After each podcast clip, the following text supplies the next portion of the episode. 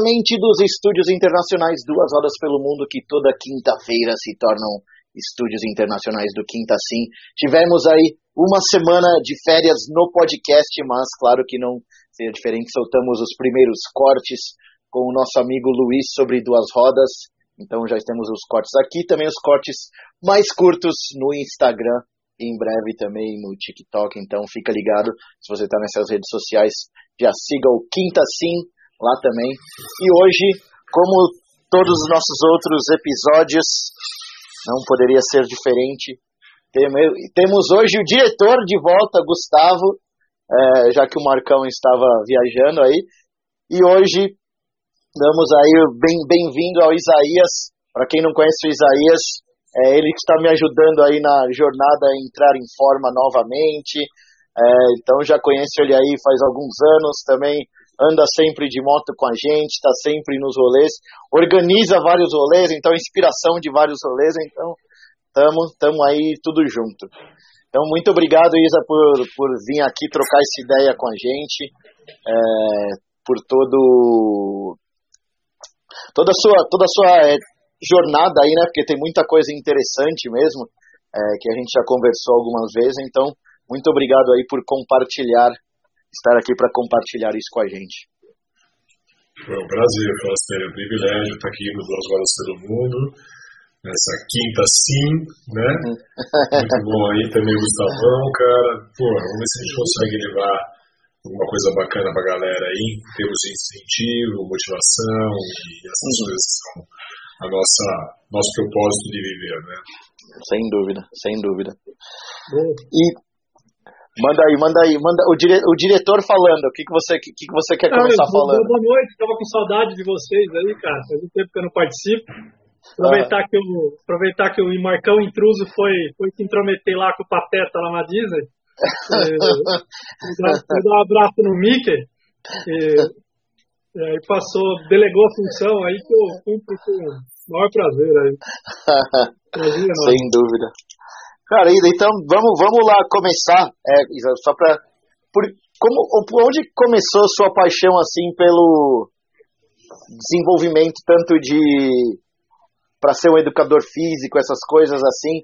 Quando, quando você descobriu essa que você tinha essa essa paixão assim, que, você, que era algo que você realmente queria fazer? Bom, Costeiro, na verdade, assim, a iniciação toda esportiva, né, começou o primeiro momento aos 5 anos de idade, quando minha mãe me jogou no tatame, né, Uhum. E eu comecei no judô. Né? E tá. o judô tem essa parte muito grande, assim, dessa parte disciplinar, né, da educação, através do esporte, o respeito.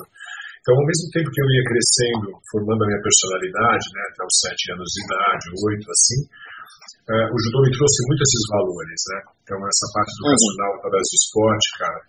Então, entender que o esporte, ele te fortalece, ele te prepara para a vida, mas era uma arte marcial que eu fui educado desde muito pequenininho, eu nunca precisava usá-la, né? Na verdade, eu tinha a possibilidade de me defender, mas nunca é, atacar primeiro, né? Então, isso me trouxe realmente uma evolução muito grande. Obviamente, simultaneamente a isso, eu tive um professor de educação física fabuloso no colégio, né? Um cara muito dedicado, que ensinou a gente as bases fundamentais de praticamente todas as modalidades esportivas, a gente tinha um teste prático exercícios que a gente fazia a cada seis meses, que tinha que se superar, seja correndo, seja fazendo barra, seja. Uhum. E depois com isso, né, cara, eu, eu tinha duas opções na minha carreira que eu queria muito. Uma ser piloto de avião. Eu queria ser piloto de aviação civil. Uhum. E, só que eu, meus pais não tinham é, posses para eu poder fazer isso. Então, na escola, eu, eu tinha como primeira opção fazer a academia da Força Aérea. Porque eu acreditava naquela época que se eu fosse um piloto militar, depois eu poderia em algum momento sair para a aviação civil. Era uma grande ilusão que eu tinha, eu tinha pouca informação nesse sentido na época. Então eu fui estudar para isso, né? fiz cursinho de exatas, entendeu? Continuei praticando esporte, jogando vôlei em clube, handebol, enfim, praticava, praticando judô, mas ainda não tinha a musculação entrado na minha vida, vamos dizer assim. E aí eu fui para a academia da Força Aérea, fiquei lá três meses e eu tinha passado também educação física. Uhum. E eu, puta, naquela época ele falou assim, pô. É Picara aqui em Pirassununga? Fui na AFA, é. Isso, fui na AFA. É. Só que eu só fiquei três meses, cara. Por quê? Uhum. Quando eu entrei lá, que efetivamente eu fui conhecer, né, que não seria tão fácil, primeiro, sair de lá, entendeu? E ir para a aviação civil.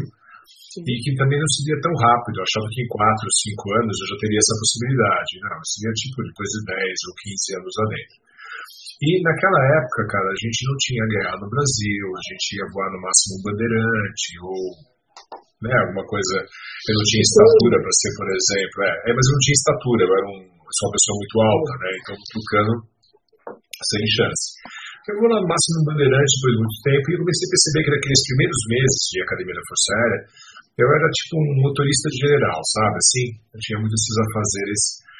E aí, na época, tinha me dado uma orientação, como eu tinha passado Educação Física, né? Eu passei na USP e na FIFISA, que é uma faculdade de Santo André, que a FIFISA, como era baratinha, que eu trancasse a faculdade, né? Para poder ver se eu gostava da Academia da Força Aérea e não perdesse o ano. Como eu tinha feito isso, eu acabei ficando só três meses na AFA e fui fazer Educação Física. E como eu já tinha o judô, já no primeiro ano de educação física, me levaram para estagiar na Companhia Atlética, musculação, e ser professor de judô na Companhia Atlética, que era uma academia, vamos dizer assim, na época, que já tinha um certo é, nome, vamos dizer assim, né? E aí foi ali, né, quando eu entrei como professor de judô e estagiando na musculação e eu ainda competia no judô, que os professores de lá da musculação começaram a falar assim, Isaías, se você se preparar melhor né, na musculação, você vai ter mais força para o judô, você vai ter uma base melhor. E eu gostei daquilo, né? Então, rapidamente eu ganhei massa muscular, comecei a ganhar os campeonatos, só que meu peso subiu muito. Como ele subiu muito, eu comecei a lutar na categoria pesada. Eu pegava, putz, meu, os elefantes, né, cara? Puta que se puxava o cara assim, os pés, cara, redondo, assim, você não tirava o cara do chão nem criança. Mas coincidentemente, naquela época, tinha chegado do Rio de Janeiro um grande atleta do jiu-jitsu, que foi casado com uma das filhas do Grace, que era o Marcelo Bering. E o Marcelo Bering veio se ensinar judô na companhia, é, desculpa, ensinar jiu-jitsu na companhia atlética. Puta, e eu, cara, apaixonado para aprender jiu-jitsu, né? Só que em São Paulo a gente não tinha nenhum mestre naquela época que ensinasse jiu-jitsu. O primeiro que chegou aqui foi realmente o Marcelo, que trouxe essa técnica do, do jiu-jitsu como a gente. Nós estamos falando aí do ano de 1987 88, tá? Bem no século passado. E aí, cara, me motivou muito, né? E com o jiu-jitsu, cara, eu pegava os super pesados, cara, conseguia levar eles pro chão e finalizava. Então eu cheguei a ser campeão brasileiro cinco vezes e fui campeão sul-americano e pan-americano também. Tá? Cara, legal, isso, eu não, isso eu não sabia, hein? É, eu era um atleta júnior. Ah, é? Na verdade, quando eu ainda não era meio pesado, uhum. É, os caras queriam, da federação, vamos dizer assim, que eu pudesse ser um sucessor na época do que era o Horário Miguel. A gente treinava uhum. muito juntos em Horário Miguel, que nós fazíamos nossa preparação na Vila Sônia, né, com os uhum. Rara. Então eles se preparavam muito para isso. Mas quando eu entrei na companhia, entendeu? Meu peso subiu muito rápido. Então, e só uma pergunta. Fala. Um cara como esse, que nem a Aurélio Miguel, você percebe, é, é um cara que você vê, tipo, tem uma, uma diferença muito grande entre os outros que estão treinando com você? É uma diferença nítida ou tá mais ou menos. Você já estava você já tava também num nível bem alto, assim? Eu estava num nível bem alto. Obviamente, cara, que eu ainda era um atleta júnior, né? E quando você é um atleta júnior, naquela época, o atleta júnior era até 20, 21 anos, né? Você ainda não tem a sua estrutura óssea completamente formada. Entendeu? Isso faz uma grande diferença. Você é um atleta sim. forte, entendeu? Essa parte da, do frame, né? da estrutura óssea uhum. totalmente formada para um esporte como o judô era muito importante. Mas o que aconteceu é que, assim, quando eu fui campeão pan-americano, a gente conseguiu um patrocínio do Clube Pinheiros, da Danone, tá? E aí já era o ano de 90, 91. E naquela época, 90 na verdade, perdão, era 90. E naquela época, Foster, aconteceram muitas coisas no Brasil, né, é, que foi o que a gente chamou de plano Collor. E quando uhum. entrou o plano Collor, cara, todo mundo ficou com 50 mil cruzados novos. Todas as pessoas. Tá? Você não podia é, sacar dinheiro da poupança. E aí o que aconteceu? Cara, eu estava na aviação já é, civil, porque quando eu fui trabalhar na Companhia Atlética, eu consegui juntar dinheirinho e tirei meu brevet. Então eu já estava voando no avião Caralho. e estava trabalhando, e estava trabalhando na Companhia Atlética. Só que eu tinha patrocínio da Danone. E aí eu perdi o patrocínio da Danone, entendeu? E aí tive que trabalhar pra caramba na educação física, e a educação física deslanchou, né? E a aviação, cara, puta, quebrou Varg, VASP, Transbrasil. Cara, foi uma época muito difícil da aviação. É. Então, eu, quer dizer, se eu tivesse ido para o caminho da aviação, talvez eu não tivesse chegado onde eu cheguei em termos de conquistas pessoais, né? Estaria talvez feliz ou mais feliz, não sei. Não sei se estaria casado com minha esposa, porque, obviamente, quando a gente teve filhos, ela me pediu que eu diminuísse a aviação. Então, a aviação hoje, para mim, cara, era um hobby. Tá? Eu ainda tenho minhas carteiras, vira e mexe faço um voo ou outro para não perder essas carteiras, ou se eu quero pegar minha família e fazer um toque a remitir em algum lugar, eu vou. Né? Mas eu uso isso como profissão. Agora, a educação física, ela deslanchou. Então, é, e aí, o que aconteceu nessa época? Eu identifiquei tá, que eu precisava me tornar um personal trainer. Tá? Uhum. Naquela época, não existia personal trainer no Brasil. Era uma coisa muito distante para nós, era muito associado na mídia a artistas internacionais, Hollywood, essas porras todas, né? E aí, em 1995, já formado, pós-graduado em nutrição e fisioterapia aqui, eu fui buscar minhas carteiras de personal trainer na Califórnia. Então eu fiz dois cursos, um em 1995 e um em 1997. E quando eu voltei em 95, eu fiquei três meses em Irvine, na Califórnia, que eu voltei com essas carteiras, eu montei a primeira empresa de personal trainer do Brasil. Hum. E aí vai ser interessante essa história contar para vocês, porque como aí entra o motociclismo também. Ah, eu já andava de moto desde... Isso foi quando? 95 você falou? 95, é. 95. Eu já andava de moto desde quando era molequinho né? Desde uhum. molequinho mesmo, aquela mobilete, já com aquela primeira mobilete velha pra caramba, né? De alguém. Uhum. Troquei uma bicicleta. E aí depois veio a primeira moto que eu tive mesmo, que eu comprei na Companhia Atlética. Que foi uma XL 250R XL, 1983, quando ela ainda japonesa vermelha. Estava na faculdade. Eu comprei ela no segundo ano de faculdade. Naquela época, educação física eram só três anos, tá? Uhum. Então, eu comprei essa motinho, cara. Puta, na verdade, era um cara que queria começar a fazer trabalho de videomaker. E nessa época também, eu, cara, eu sempre fui um cara que queria prosperar. Né? Eu trabalhava uhum. pra cacete. Nessa época, eu trabalhava no Woodstock Music Hall. Era uma casa de shows de uma balada, vamos dizer assim, naquela época, que ficava no meio da consolação. O Woodstock foi muito famoso né, na década de 80 e 90. Inclusive, a gente tem uma galera bacana do motociclismo que, que também frequentava lá. Que era de lá, né? E eu, yeah, e eu, por causa do judô, eles me levaram um dia para uma baladinha, era menor de idade ainda, para eu ajudar numa baladinha, me colocaram na recepção, porque eu era menor de idade, todo mundo dela de terninho, tudo arrumadinho, né? Era um carro, tudo lá. E ali também aprendi muito como tratar o ser humano, sabe? Essa coisa de você recepcionar. E como de uma certa forma eu estava irregular, né, lá, e eu trabalhava ali, né, estudava de manhã, trabalhava de noite, e depois ia para a companhia atlética à tarde, para poder fazer minhas aulas de judô, e depois dava aula de musculação à noite. E tinha um coordenador da musculação que ele queria uma câmera para começar a ser videomaker. Ele tinha essa uhum. XR. E aí quando eu soube que ele queria, cara, eu cheguei lá na Woodstock, cara, puta, o DJ de lá era um puta cara super tecnológico, né? Porque ele tinha exata câmera Panasonic que o cara queria.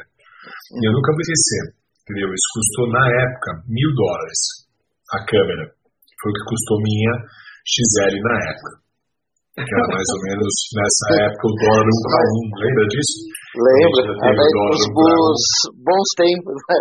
Pois é. Dá para viajar para fora de boa. Mas eu nunca esqueci. Na verdade, assim, peguei e comprei a câmera, porque achei que estava fazendo um bom negócio. Eu comprei a câmera por uns 700 dólares, o cara me vendeu mais barato. E aí acabei entregando a câmera na troca da motinho. Cara, é motinho. Rolou um escambo. Rolou um escambo mesmo. Exato. Minha mãe, é o máximo, né? minha mãe era muito engraçada, né? Na época eu tava namorando com a menina que ela não gostava, né? E aí quando eu cheguei com a porra da moto em casa, né? Porque eu não sabia nem andar de moto direito. Tinha andado de mobilete a vida toda, mas de moto, puta, eu sabia a primeira pra baixo, o resto pra cima. fui na cara e na coragem na, cara do, na casa do Oswaldo para pegar a moto a primeira vez. Eu falei, você sabe andar, né? Eu falei, assim, não, sei, tranquilo. Só com a teoria, tinha que sair Só não fica olhando. Cara, Deus me ajudou. A gente está vivo, a gente tá vivo sem explicação. Cara, sem explicação. Sem história, eu acho que não era para ser mesmo. Porque, cara, cara quando tem meus filhos hoje, eles são tão bacanas nesse sentido, cara. Eu queria se a mãe soubesse metade das coisas que eu fiz, né? Impressionante. Aí peguei a motinho aí, cara, minha mãe ela era uma revendedora Tupperware e também ela tinha uma confecção de lingerie. E aí eu comecei a fazer as entregas para ela com a motinha. E fazia tudo muito rápido, cara, sabe? Assim, tipo. Aí minha mãe começou a curtir a moto, porque ela achava que era o caixão do filho dela que estava na sala, sabe aquela coisa toda. E aí, o que por que, eu voltei nessa história? Porque quando eu montei a minha empresa de personal trainer, o que, eu fazia com os professores? Cara, eu fazia todo mundo ter uma motinha. Porque o que acontecia? A gente precisava se deslocar muito para poder dar uma aula para outra. E aí a gente conseguia de motinho, cara, a 10, 15 minutinhos, a gente está em qualquer lugar de São Paulo. Uhum. Tá? Naquela época era um pouco menos trânsito do que é hoje. Mas mesmo assim, hoje a gente consegue, né? Dependendo do lugar que você está da região sul, você consegue se deslocar até a região norte, enfim, em 15, 20 minutos no máximo. Então isso era, aumentava muito a rentabilidade nossa, vamos dizer assim. Diminuía muito o Sem dúvida, né? Então, praticamente, eu associei o motociclismo, e até hoje, cara, esses personal trainers todos que eu formei, todos eles têm a motinha como meio de locomoção. Então eu fui um grande ah, entusiasta ah, disso, da motinha nessa minha época de início de empreendedorismo, né? Mas então, deixa eu te perguntar uma coisa. Fala. Só por, porque quando você fundou, você começou a empresa de personal. E, e, antes disso você estava trabalhando empregado. É, na empregado. Então, que, que fez esse negócio de você falou, putz, eu quero o meu negócio em vez de trabalhar como empregado, sabe? Você teve algum gatilho que você falou, putz, é isso, é isso que eu quero trabalhar, eu não quero, eu quero ter a minha coisa própria. Sim, na verdade é meio que uma consequência, né, cara? Ah. Porque na verdade o que acontece? Eu fui evoluindo uhum. e saí da companhia, fui para a FIS, da FIS fui para a Fórmula, que hoje é a Maritec do Shopping Eldorado, e, e depois aí eu já fui ter é, uma academia próxima da casa da minha mãe, já casado, né, que foi aí que eu comecei meu, minha profissão. Por quê? Porque era aquela história, entendeu? Quando você organizava tudo numa academia e eles já tinham a posse de todos os clientes, da tua metodologia, dos teus treinos, né? Porque por isso você cede, né? O teu tempo, o teu conhecimento, que nem você, eu te ensinando eh, a voltar a treinar, né? Você aprendeu o treino, cara, daqui a pouco se você quiser ficar com esse treino por da sua vida, você vai ficar. E não, uhum. Tudo bem? Sim. Ok? É um super treino, enfim. Então, isso que as academias faziam, cara. A partir do momento que elas tinham isso, o que elas faziam? Elas contratavam profissionais mais baratos, isso até hoje é assim, e te davam um tapinha nas costas, aí, entendeu? É que, na verdade, eu nunca fui mandado embora. Ah, mas sempre apareciam lugares mais legais para eu poder trabalhar onde eu era mais bem recompensado. Mas, de qualquer forma, tinha esse tempo de duração. Uhum. E aí, quando eu vim para essa academia perto da casa da minha mãe, eu comecei a montar um laboratório realmente, cara, de técnicas, vamos dizer assim, e montei uma escolinha profissionalizante naquela época, que prosperou muito rápido. Porque, coincidentemente a isso, eu comecei a fazer, naquela época, a nossa mídia que a gente tinha, espontânea, ou era TV, jornal e revista, tá? Ou rádio, tá?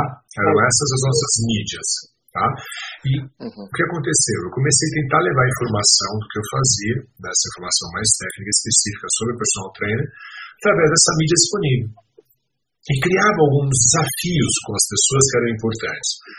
Então, uma jornalista da Veja, que sempre teve um problema com peso, enfim, ligou para fazer uma entrevista sobre personal trainer comigo, e nessa entrevista eu não a conhecia, cara. Eu desafiei ela a fazer um programa de exercício comigo durante três meses de forma gratuita e que ela documentasse isso na revista. Bom, conclusão: a mulher emagreceu 30 quilos, correu uma São Silvestre no, correu uma São Silvestre no mesmo ah, ano e essa história que ela contou ela descreveu, era uma ótima jornalista, descreveu uhum. isso na revista Cláudia, na época, que era uma revista muito lida pelas mulheres, ela, ela ganhou o prêmio Cláudia de jornalista. Nossa. Ela recebeu o troféu. E com isso, cara. Ela entrou de cabeça no jornalismo, né? Ela viveu o jornalismo por três meses com o corpo dela.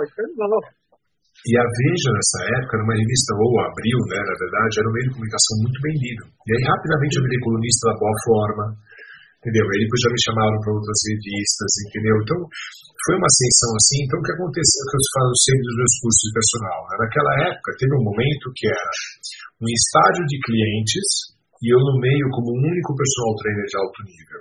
Tá? Hoje, a gente tem uma situação inversa. A gente tem um estádio de personal trainers para um cliente potencial. Mudou bastante porque, como qualquer profissão, isso muda muito. Mas, de qualquer maneira, o pioneirismo sempre fala muito alto. Né? Então, rapidamente consegui montar essa escola profissionalizante, cheguei a ter 64 professores trabalhando para mim, terceirizava mão de obra para as academias, né? E aí tive a sociedade nessa academia que chamava-se Magic Max Action, perto da casa da minha mãe. Depois eu comecei a dar consultoria para as outras academias, fiz para Planet Sport, para Reebok, fiz para a Pelé Club. Até que em 2007, né, eu vim montar aquele espaço onde você treina. Como uma uhum. consequência, Foster, tá? Uhum. Uma consequência de eu atendendo alunos bacanas, incorporadores, construtores, profissionais liberais de mais diversos níveis, cara, que foram abrindo as portas para essa rede de relacionamento, né? Uhum. E a gente foi para o Vale do Silício, na Califórnia, para poder ver prédios de alta tecnologia, isso a gente foi em 2006, e eu mostrei para eles que todo grande prédio, grande edifício corporativo eh, de tecnologia tinha sempre um Health Fitness Center, né, que tinha que ter um espaço de cuidado uhum. da saúde e tudo. E assim, esse edifício que você vai sempre, cara, já foi concebido, entendeu? Com aquela área do 19 e 20 andar disponível para que fosse no meio do prédio, realmente como eu pedi, um Real Fitness Center. Então isso foi muito bacana porque o prédio ele foi protegado, projetado também com essa base, vamos dizer assim, de levar a saúde uhum. através do movimento. Né? Sim. E outra coisa que eu pedi naquela época, que eu cheguei a mostrar para eles, impressionante como lá em tudo, né? Todos esses prédios do Vale do Silício, assim como quase todos os prédios bacanas dos Estados Unidos, tem uma bandeira dos Estados Unidos, né? E você sabe Sim. que lá a gente tem uma bandeira, né, hasteada bem tá na perto, bem na frente. Ah, eu não sabia disso, eu não sabia disso. Foi, uhum. foi. A gente pediu isso pro incorporador e falamos muito sobre isso e o cara, meu, topou na hora, né? Então fomos muito felizes nessa parte, né? E... Mas aquele prédio já existia ou não? Não, não, ele foi concebido ah, tá. a partir dessa experiência que a gente teve Entendi. Entendeu? no Caramba. da Califórnia. Porque a gente foi em duas vezes. A gente foi no primeiro momento, em 2001, para poder ver como é que estava essa evolução lá, que era bem o início de quando começou toda essa parte tecnológica, que daqui, depois daí saiu o Google, saiu tudo que você pode imaginar que saiu de lá, né? Mas foi essa época que estava começando. Então lá era o lugar dos... Então, já era um prédio que estava todo previamente preparado para fibra ótica, que é uma coisa que ainda não existia, uhum. né? Então, quer dizer, o Itower ele tem hoje, cara, ele ficou pronto em 2005, para você ter uma ideia. Ele é um prédio com praticamente quase 20 anos, tá? Mas ele é um prédio ainda muito atual em termos de tecnologia. Totalmente, totalmente. Muito totalmente. atual em termos de tecnologia. Uhum. Tem quatro geradores, um a gás, um a óleo diesel, uma gasolina e um álcool. Entendeu? A gente pode jogar, é, a gente pode jogar lá, cara, em 40 segundos, caiu a luz da Vila Olímpia, volta, full prédio, e ainda joga é, energia na rede. Tem poço artesiano, a água, por exemplo, a gente só paga esgoto. Entendeu? Um poço artesiano de 200 metros de profundidade, prédio todo, a gente só paga esgoto. Então ali o prédio você está desde o começo, então, não tinha essa noção, não. O negócio não, ali tá. Você participou da concepção do prédio, assim. Sim.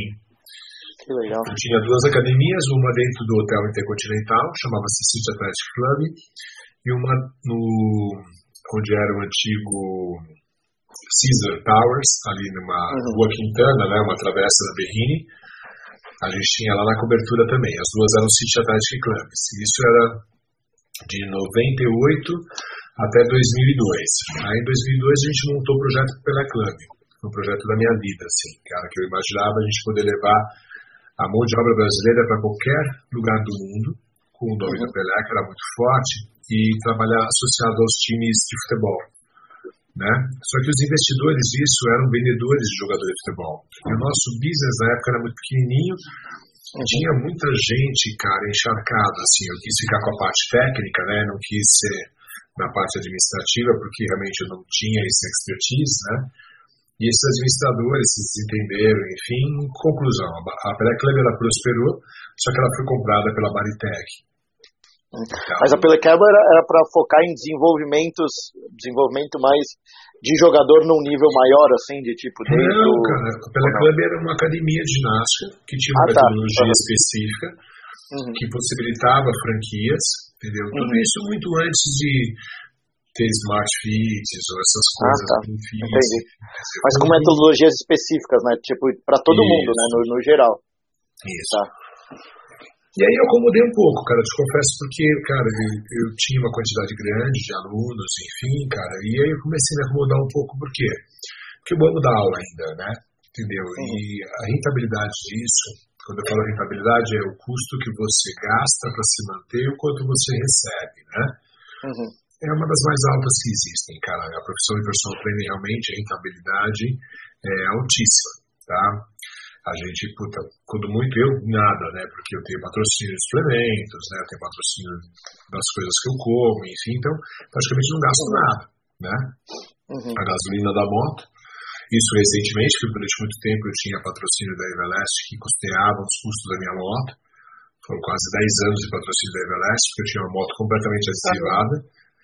Era uma Bull Ulysses 1200. Viu? Bull Ulysses, vixe. Essa era, essa era clássica, né? A primeira Bull Ulysses que chegou no Brasil. Eu comprei ela do Sérgio Motlet, uhum. lá na ISO, né? Na Avenida Europa. Logo que ela chegou, a primeira Ulysses chegou preta, foi minha. Isso era 2006. Uhum. Eu fiquei com ela até 2012. Eu andei 180 mil quilômetros só dentro de São Paulo, Foster. Caramba! Mas isso, isso foi o que você falou, né? De tipo, a moto possibilitar uma. Então você andava muito por dia, né? Porque se você tá tendo vários clientes, tá tendo várias. Eu dava 16 consegue... aulas por dia, né, nessa época. Eu me deslocava cerca de 80 km, 85 km na média por dia. 16 aulas por dia? 16, né? 16 de uma hora, mais ou menos. É, Entendeu? E eu já contava meio com um tempo de deslocamento assim, cara, porque se você se desloca em 10 minutos, né, cara, se você se desloca 10 vezes, você se deslocou 100 minutos, né? Uhum, então sim. eu tinha que contar isso no meu dia. Então sempre foi assim. Eu até hoje, uhum. né, você sabe, eu acordo 4 horas da manhã, começo super cedo. Hoje eu dou na média de 8 a 10 aulas por dia, né? Mas naquela uhum. época era uma loucura, cara. Era muito Caramba. Uhum. Não, haja aula e haja, haja pilotagem de moto, né, também no, do, do Muito, né, cara, muito, muito. E a Super Trail era, na época, só que, óbvio, né, uma moto dessa, naquela época, com o deslocamento que eu tinha, eu tinha que ter os amigos lá na ISO, né, cara, porque as buras, principalmente as menores, os caras se matavam, né, então muitas davam perda total. Então, algumas peças que eu precisava, assim, tipo correia, entendeu? Algumas manetes que quebravam, coisas assim. Os caras me ajudavam porque eles pegavam dessas motos de perda total. Nunca vou esquecer. Um cara chamado Marcel, foi muito querido. Até trouxe ele para treinar comigo uma época. Cara, o, a, a moto, cara, ela une muito as pessoas, né? É uma coisa assim que é impressionante como ela é capaz de unir o ser humano, né? Então, quem gosta de moto, cara, nunca tá sozinho, né? Então, a gente encontra os parceiros. E essa solidariedade também, né? De quem, cara, sabe que, puta, você não é um boy, pá, que você precisa trabalhar com a moto, vai ter a velocidade de consertar, né? O carinho com que conserta. São coisas assim. Não, sem dúvida. Sem dúvida. Eu e tenho a aqui... tudo bem, né? Aham, uhum. não, com certeza. A gente ajudou, você às vezes não consegue ajudar aquela pessoa, mas você faz por outra, e assim vai, né? Uhum. A gente vai passando para frente. Sem dúvida. E o, o, o diretor, tá quieto, diretor? Mas uma coisa que eu percebi também, que a gente, você falou dos personagens na sua época, que você treinou, começando de moto, mas até hoje lá na academia, quando você vai na academia hoje, tem muito personal de moto lá, né? Todos esses são dessa época.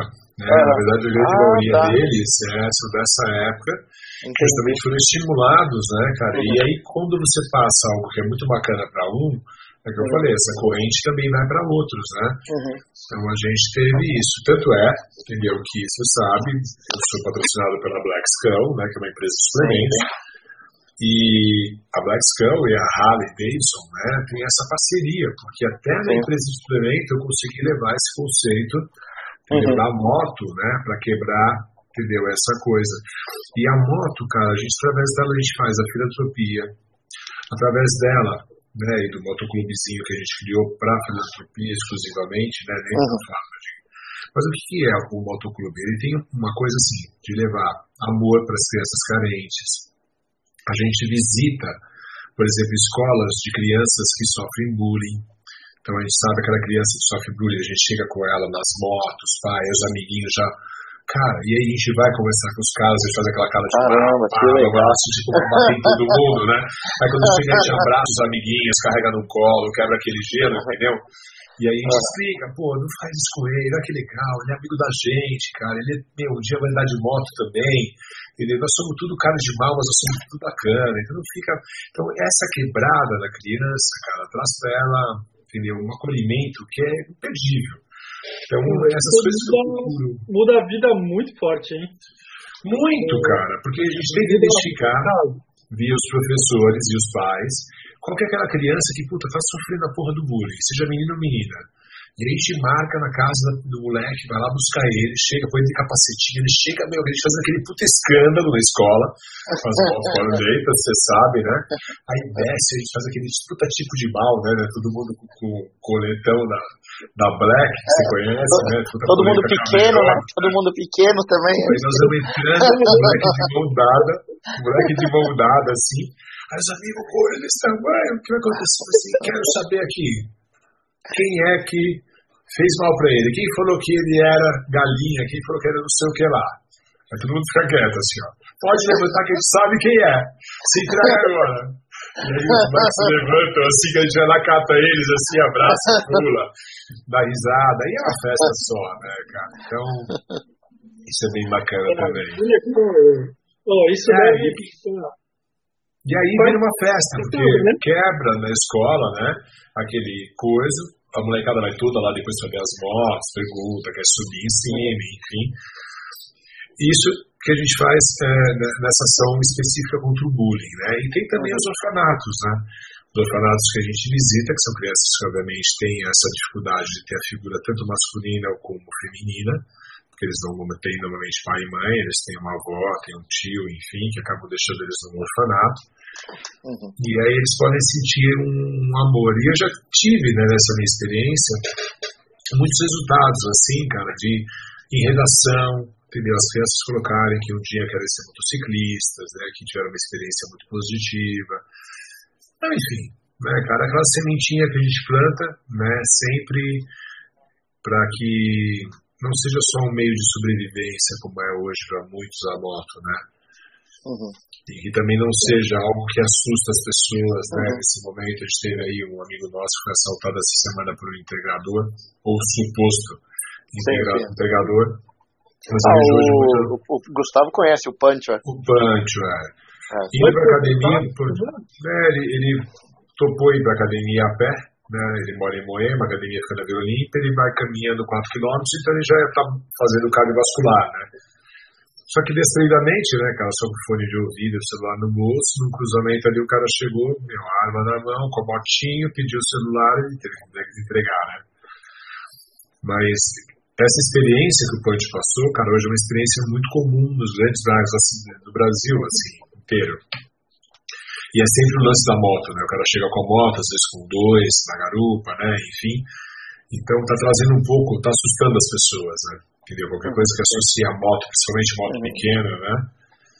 Leva é, de vez em quando, quando eu tô com a minha Royal aqui entrando na garagem, o pessoal fica meio assim, porque queira que não, moto menor, essas coisas.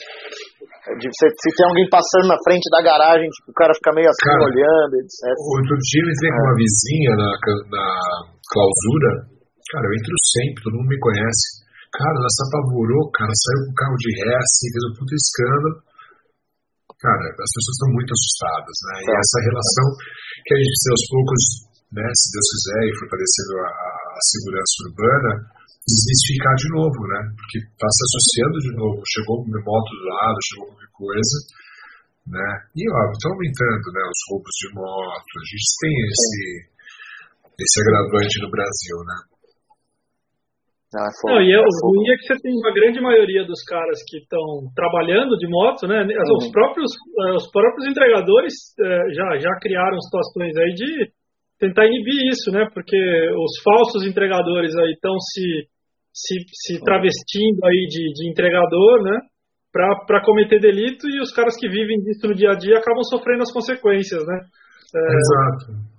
Você vê os caras, às vezes, uhum. uma batida policial aí, pô, os caras perdem moto porque não tem PVA, não conseguiu pagar, não sei o quê, mas eles só estão sofrendo essa, essa retaliação aí por conta de caras que estão assaltando com moto pequena. Né? Exato. Cara. Exato. É fogo. É. Mas a, a, moto, a moto tem duas coisas, né? A moto une muito também, é que nem você falou. Eu acho que tem tem muito bom, né? E tem coisa, é o que nem você falou, tem que tem que ir aos pouquinhos e tirando um pouco desse desse estigma também, né? Sim. Eu tenho, eu tenho aqui, eu anotei um negócio aqui que eu tenho curiosidade, tipo, de você. Nessa época de competição de, de judô, pan, pan-americano tem? Porque pan-americano é um negócio, pan-americano não foi aqui no Brasil ou não, foi fora? Foi na Argentina, Fosse. Deixa eu ah. contar essa história do pan-americano, que tem uma situação muito engraçada, né? Ah. Tem duas situações muito engraçadas. Conheceu o pai de lá. Conheci algum, conheci algum argentino desgraçado como Pândio, mas de uma forma diferente. Vou te contar duas situações interessantes. Uma dessa da Argentina e depois vou te contar uma do Japão. Mas essa da Argentina foi muito louca porque assim, eu fui lutar nesse campeonato e era uma das minhas primeiras lutas, cara. Acho que foi a primeira ou segunda luta, não lembro exatamente.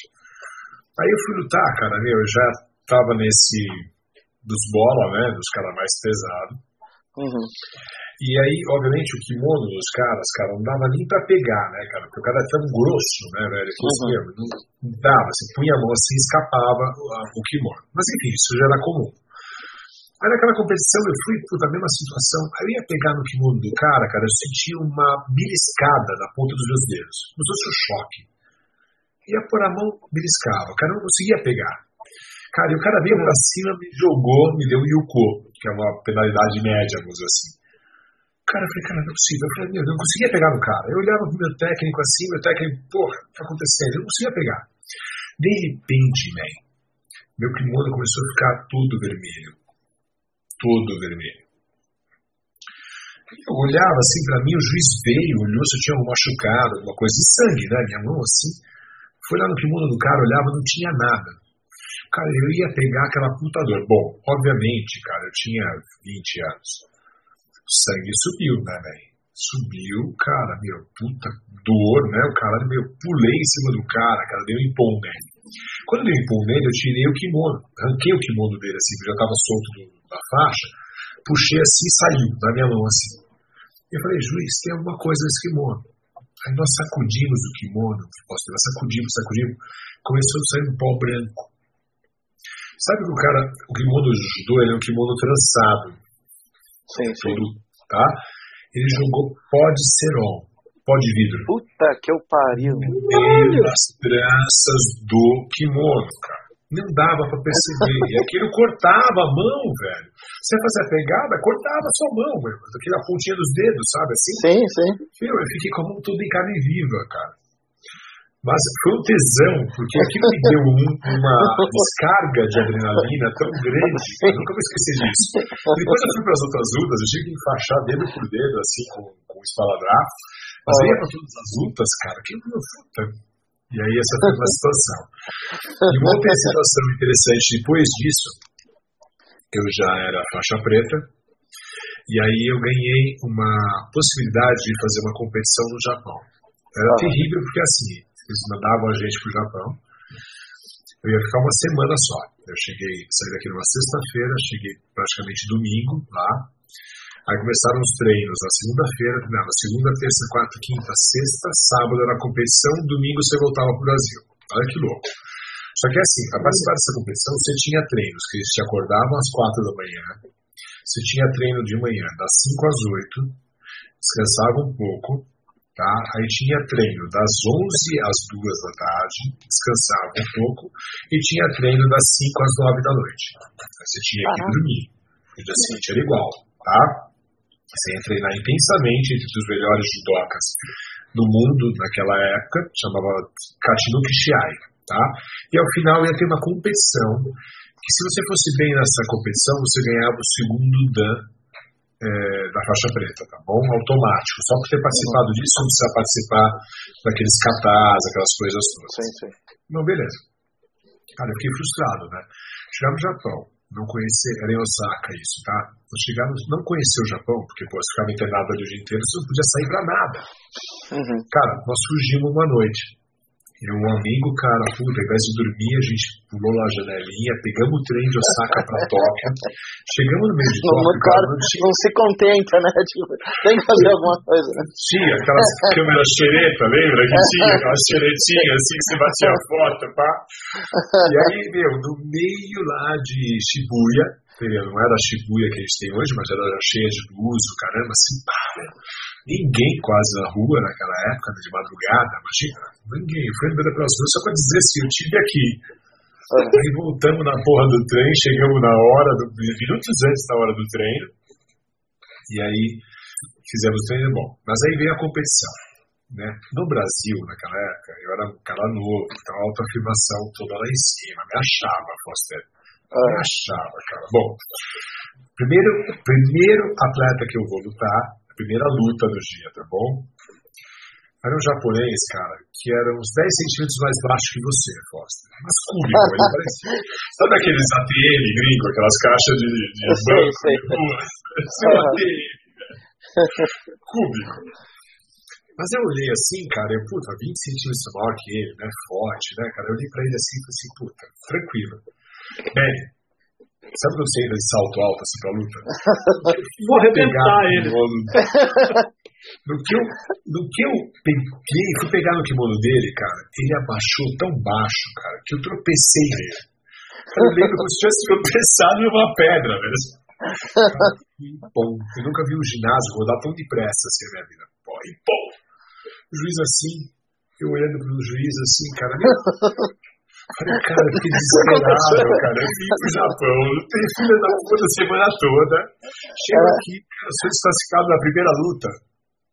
Cara, isolado. Lá meu canto, meu técnico ficava assim pra mim, what the fuck, né? Tipo, falei, cara, bom, triste, né? A Mas era sorte... tipo uma luta e acabou ou não? Então, se ele não tivesse seguido ganhando as próximas lutas, entendeu? Seria. Mas como ele foi ganhando as próximas lutas e eu também, tá? tem uma, uma regra que chama-se repescagem. Sim, sim. Todo mundo que perdeu dos dois caras que vão disputar a final lutam entre si e disputam o terceiro lugar. Então ele foi campeão, teve o vice e eu fui o terceiro colocado. Então eu consegui ainda como terceiro colocado uhum. ganhar o segundo drama. O, o cara mesmo, foi campeão ou não? Foi. Este mesmo cara que foi o campeão, tá? no ano seguinte ele foi mundial, campeão mundial, e no outro ano ele foi campeão olímpico. Olha a polícia da puta, perna, olha ATM. ATM, daqueles ATM cúbico, cara.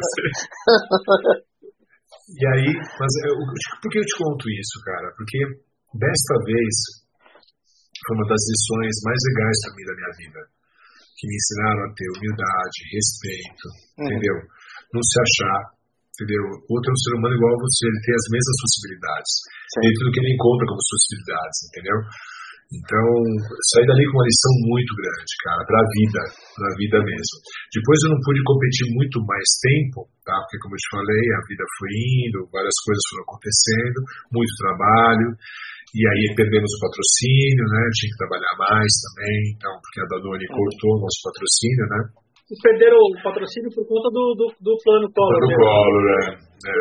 Não, eu perdi duas coisas, né, cara? Porque eu voava já um avião, que era de um investidor, que a gente fazia táxi aéreo, e aí quando veio o plano Collor, o cara, porra, teve que vender o avião.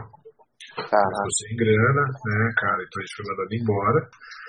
E aí eu fui procurar emprego, comecei a pegar emprego de entregador de malote de branco.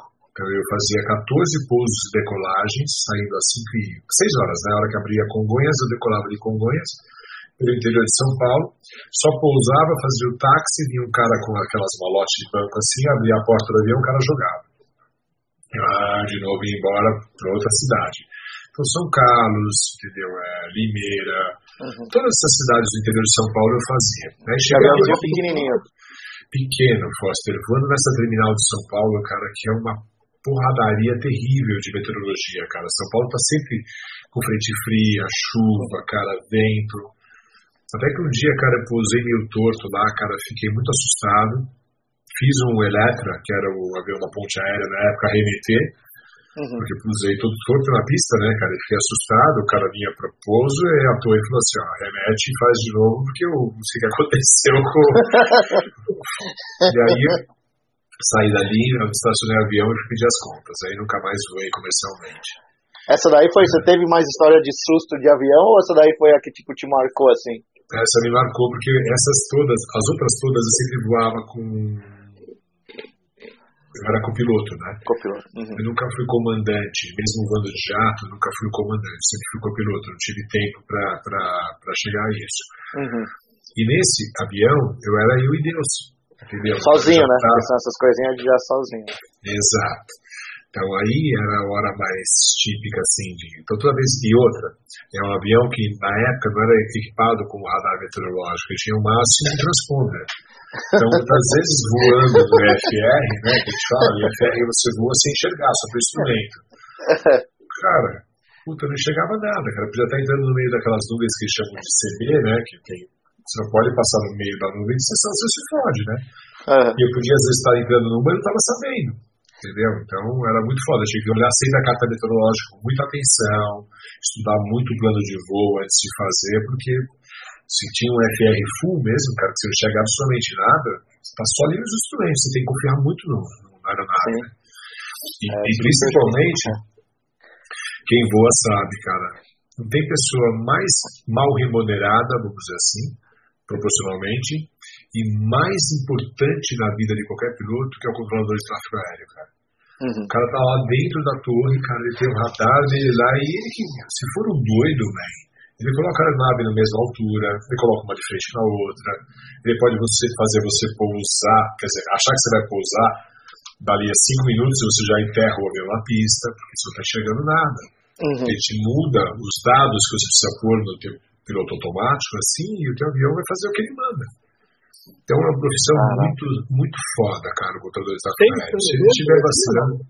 Em geral, os caras são bem conscientes. Tem uns caras doidos ou eles são bem conscientes, em geral? Cara, pela aviação segura, você percebe que eles não são doidos. Já podia ter acontecido muita merda no mundo, né, cara? Então, é. e principalmente em Congonhas, né? Tem Laguardia, Congonhas e o, o. Como é que chama aquele que pousa em Buenos Aires? Também é o Aeroparque são aeroportos, cara, no meio da cidade, aeroportos de voo internacional, né, que pousam no meio da cidade. E era pra dar muita merda, né, se fosse... Mas não, é muito seguro, cara. Preciso demais, a aviação é incrível. A grande maioria das falhas sempre são falhas humanas, nunca de equipamento, é muito raro. É, mas é mesmo.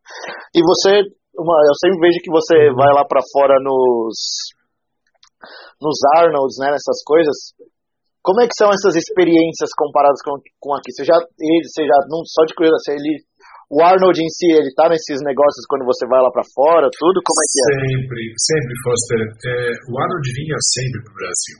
Nós apresentamos o primeiro campeonato do Arnold em 2013. Foi a primeira vez que ele veio. 2013 e 2014 foi no Rio de Janeiro. Tá? Uhum. Porque o Arnold, especificamente, ele tinha um apreço por essa cidade. Ele, ele gostava do Rio, ele veio para cá algumas vezes como atleta, enfim, principalmente já como ator. Então ele, ele gostava de vir para o Rio. Então inicialmente a gente fez o Rio. Mas aí depois a gente mostrou para ele, obviamente os caras são organizadores do evento, mostraram para ele que São Paulo é muito mais um polo para negócios, né? Sim. Do que o Rio, tem mais possibilidades. Então depois de 2015 ele veio para São Paulo e ele esteve em São Paulo 15, 16, 17.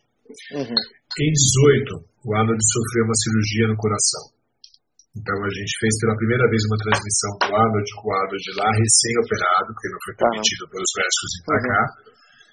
E eu transmitindo o campeonato daqui, apresentando, conversando com ele por, por vídeo.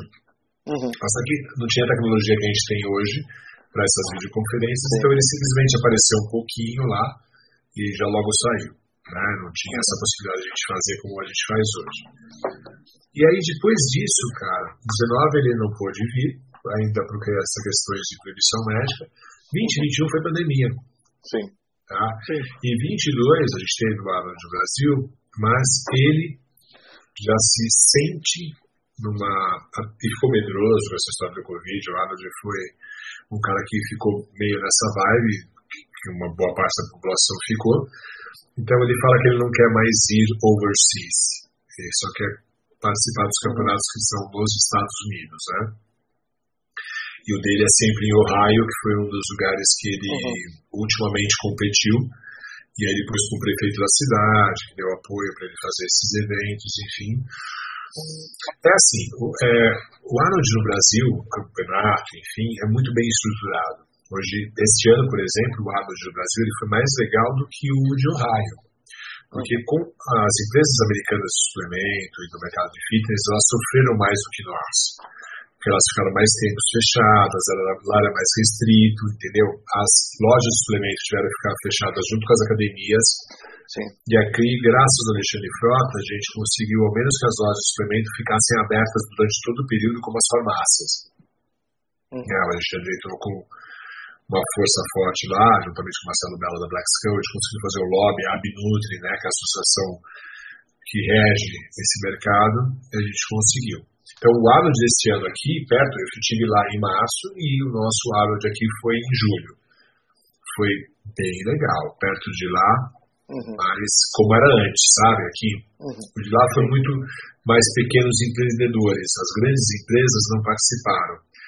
Aqui é interessante que assim, tudo que estava pago em 2020 já, as empresas não pediram é, refund, tá? não pediram reembolso. Entendi. O americano não. O americano ele tinha investido no ano de 2020, não rolou, e aí eles pediram o money back. E aí eles não investiram de novo esse ano. É. Eu vou estar agora no, em dezembro no Mr. Olympia. Né? O Mr. Olympia teve uhum. dois anos de Orlando, sempre foi em Vegas, mas teve dois anos de Orlando por causa da segurança da pandemia. Como não tinha público, eles preferiam fazer em Orlando. Agora volta para Vegas, você vê, normalmente é sempre em setembro, já jogaram para dezembro. Uhum. Então a primeira vez vai ser em dezembro. Então eu vou estar lá e a gente espera que o Mister Olímpico seja o que sempre foi, entendeu? Uma grande festa, né, dessa coisa do, do fisiculturismo, né, do esporte. Uhum. A diferença do, do, do Mister Olímpia para o Arnold é que o, o Olímpia é especificamente sobre os esportes do fisiculturismo. Né, que são as garotas, biquíni, o wellness, enfim, não importa. Mas ela é especificamente para esse segmento. No Arnold, não no Arnold você chega a ter 150 esportes, e tem esportes muito loucos, cara, muito diferentes. Desde xadrez, esgrima, é até mesmo? luta. É, agora tem uma que é muito legal, cara, que é a luta medieval. É muito uhum. a luta medieval. Você faz, você põe a roupa, uhum. aquelas roupas com corrente, com, com, né, com toda a proteção. As espadas, elas não têm é, afiado, mas elas são de aço. Tá? e você com capacete, não, cara. Ela só não vai te cortar, mas ela machuca se ela bater em você. Então você está todo protegido, entendeu? Aquelas é, redes né, de aço. E a, a, bagaça é o seguinte: a bagaça é 5 contra 5, tem um contra um. Tá? Mas o tesão é 5 contra 5 do seu time, e você vai para cima, você tem que derrubar o outro. Quando você derrubou o outro, ele morreu. Aí ele tem que ficar deitadinho lá no chão a porradaria vai continuar, mas ele tem que deitadinho no chão. Cara, foi demais a luta medieval, cara. Parou a feira dessa vez, foram duas situações, a luta medieval e o campeonato de tapa na cara. Tapa na cara também foi sensacional, mas, cara. Isso é, mas, cara, isso é demais, velho. É tapa na cara.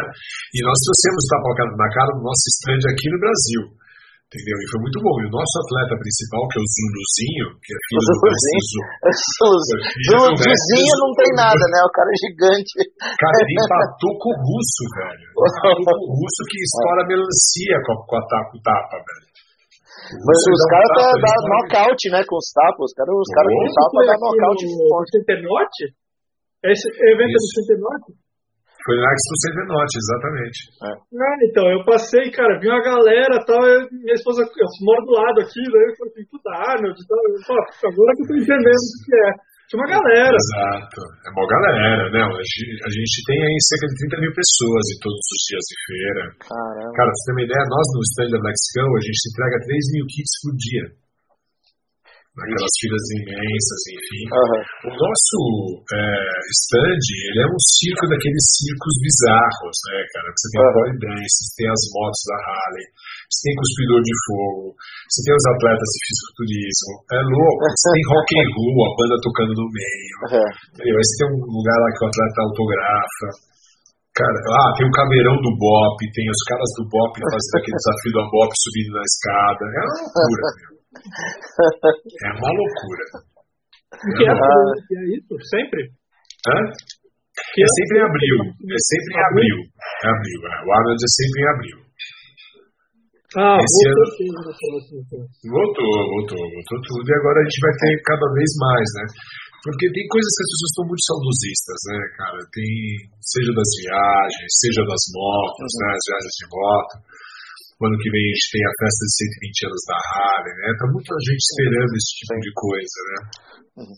E você que está bem envolvido nisso, por exemplo, você tem, você conhece o mercado lá fora e aqui, como que você vê, tipo, nesse mercado, não, não, acho que até um pouco do mercado de fisiculturismo no geral, tipo, o brasileiro é bem visto no mercado de fisiculturismo, essas coisas, tem, tem muita, tem gente que vai, vai lá para fora nessas coisas, como é que é? Que eu não, eu não tenho essa noção. Sim, é assim, no masculino, Foster, obviamente, é, a gente não tem grandes representantes para chegar assim no topo máximo, como tipo o Mr. Olímpia, tá? Uhum. A gente não tem isso, tá? A gente tem possibilidade de chegar nesses níveis com as nossas mulheres, tá? Uhum. Então, as nossas meninas, seja da categoria biquíni, seja da categoria wellness, elas ganham tudo lá fora. Porque não tem realmente uhum. mulher com o corpo e a plástica mais bonita do que a brasileira. Então, uhum. quando a mulher brasileira ela é bonita de rosto, cara, ela também tem um corpo legal, cara, ela é imbatível. Uhum. A gente tem uma atleta chamada Isa Piscini, cara, que é da categoria biquíni, ela ganha tudo. Mas ela é linda em todos os sentidos.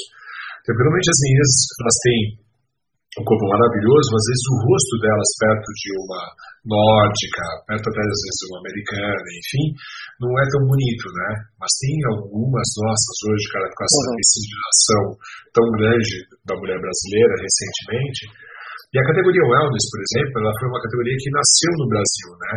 Porque ela foi feita primeiramente nas competições que existiram aqui, e aí os uhum. olharam e falaram assim, meu, cara, olha que ideal de, de objetivo para o corpo, né? E o que é interessante, Foster, é que, principalmente uh, na IFBB, né, que é a International Federation Bodybuilding, que é, são os campeonatos que eu apresento, tá? Principalmente nas eh, regiões do Brasil, a gente tem categorias, vamos dizer assim, para qualquer tipo de pessoa, para qualquer idade, para qualquer estatura, para qualquer biotipo.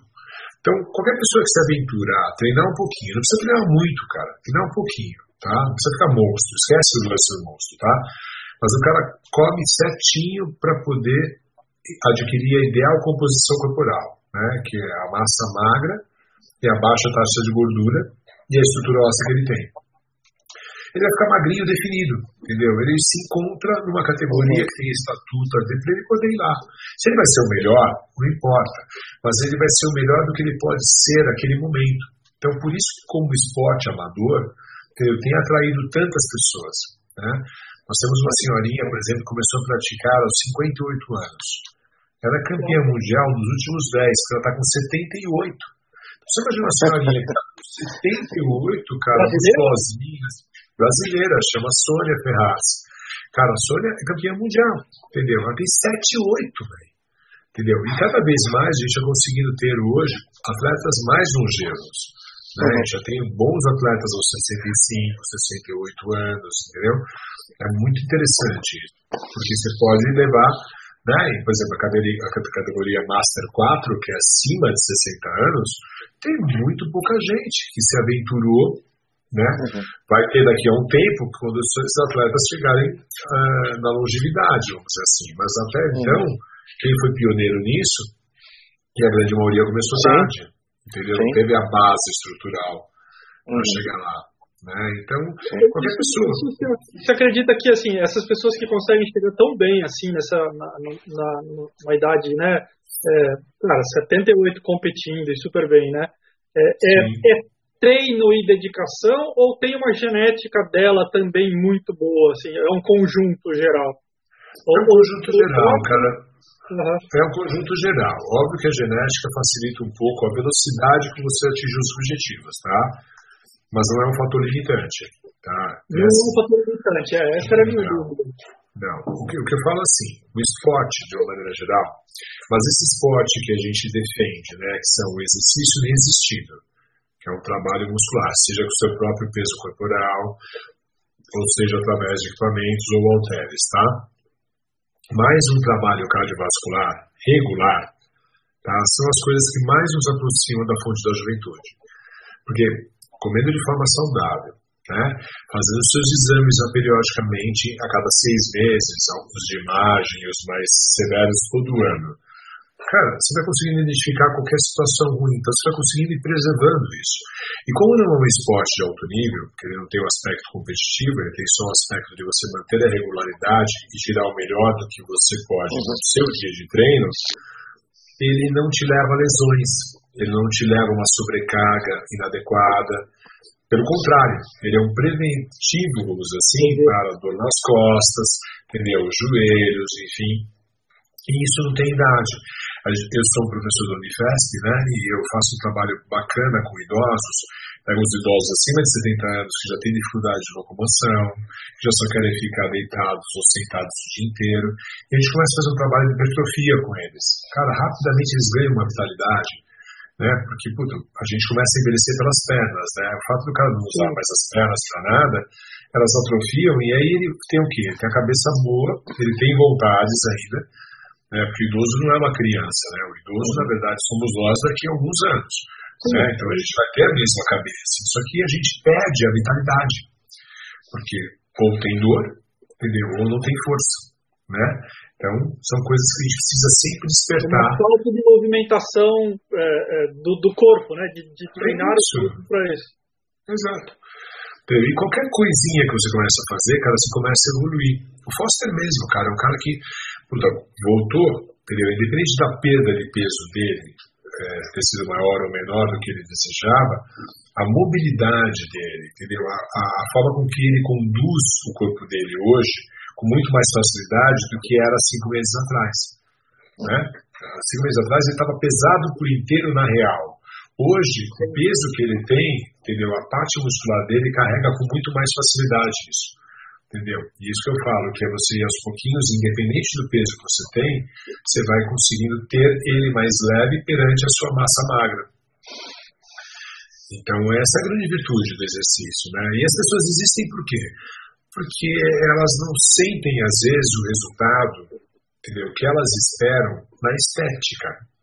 E elas esquecem de olhar os outros indicativos. Né? Eu sempre falo que a primeira coisa que acontece quando você começa a cuidar do seu corpo é a sua saúde. Aí, automaticamente, quando você está fazendo isso, você já ganha condicionamento físico. E aí, o prêmio final é uma estética melhor. Mas ela é terceiro lugar. Ela é uma premiação para você ter cuidado muito bem dessas duas situações sua saúde e a sua melhora de condicionamento físico. É e aí entendeu? E óbvio, entendeu? É, vai da dedicação, tá? Tanto eu, eu quanto o Foster. Eu sou o cara, que eu sou pior que o Foster aí, na verdade. Eu acho que eu frequentei a academia, acho que frequentei não, eu paguei por três meses, acho que eu fui duas. Entendi. É, e, então, depende muito da experiência. É, eu, hoje eu acho que assim, chegou nos 42 aí, né? Eu tô nos 42. E hoje, eu não tava brincando, não. Hoje eu desci aqui e falei assim, cara, vou caminhar numa esteira por 2 km. Né? E vou caminhar num ritmo qualquer, assim. Vou caminhar num ritmo né? É, para começar a fazer alguma coisa. Porque o corpo começa a sentir, né, cara? É, é isso. É isso. Mas a rotina é difícil. Assim, eu desisto muito fácil. Eu tenho essa o que eu te falo é o seguinte, o nosso corpo, cara, ele é, ele é assim, é, ele não quer gastar energia. Tá? Um cara como você, por exemplo, o teu corpo entende como se fosse uma empresa que não quer gastar dinheiro desnecessário.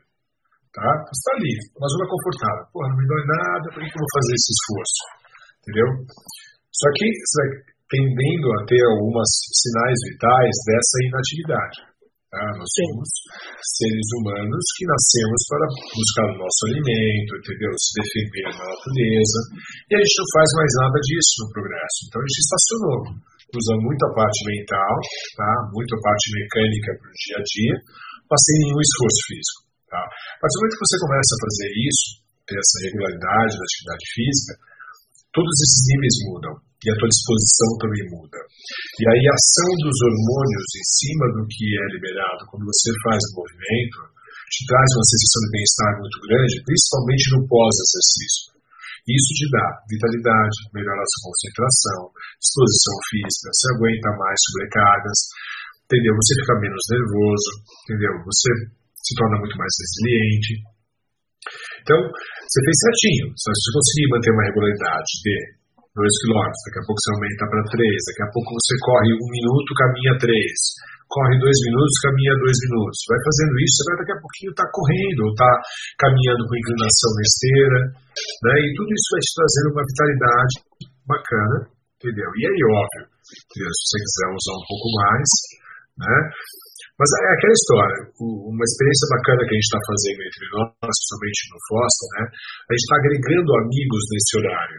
E, e, pessoas que não estavam praticando atividade física direito, né? Uhum. E o, o, fato de ser um ponto de encontro é divertido, é engraçado, Sim. né? A gente tira sarro um do outro, entendeu? Mas criou... É... A mesma coisa quando a gente vai no bar para encontrar um amigo, né? Sim, a academia ele tem esse lado social, né? E depois que a gente sai da faculdade, cara, a gente não tem mais nenhum lugar que a gente encontre as pessoas com regularidade, se a gente não criar esse hábito, né? Ou é então no bar, no passeio de moto, no motoclube, aí você tentando buscar é, alternativas para se socializar. E a saúde social, ela é um pilar importantíssimo. Eu costumo dizer que a gente é baseado em seis saúdes, tá? A física orgânica, que é a que eu cuido, né, é que a gente sente tudo se manifestar, é o corpo. Tá, tá, tá doendo meu pescoço. Se associa o que está doendo no pescoço a uma dor física. Essa dor no pescoço está associada à sua postura no seu trabalho, às suas tensões, alguma frustração, entendeu? algum desgosto, né? Então aí você tem que trabalhar a sua saúde emocional, né? Então as emoções. Saúde psico-mental, que a gente pensa pra caralho e às vezes pensa merda, entendeu? Fica enraizado em pensamentos que não levam a lugar nenhum. Tá? Muitas vezes fica pensando no passado ou no futuro e não está no tempo real. Então, saúde psíquica. Uhum. Saúde espiritual. Né?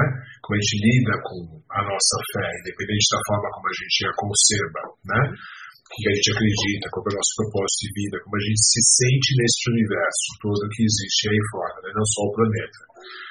Saúde social, que através das nossas relações, talvez o maior desafio nosso como ser humano. Né?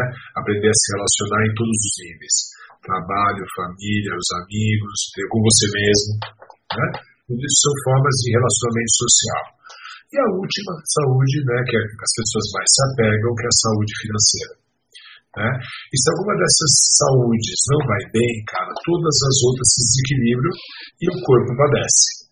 Tá? Você não tá bem da cabeça, cara, o corpo padece. Você não tá bem de grana, teu corpo padece. Entendeu? Você não tá bem nas emoções. Você separou, tá legal com alguém, puta, tretou com um amigo, puta, o corpo padece. Então o corpo, cara, ele só leva porrada o tempo todo, uhum. né? E se você não pratica esporte ou anda de moto, faz uma viagem longa, para o corpo padece de novo, né?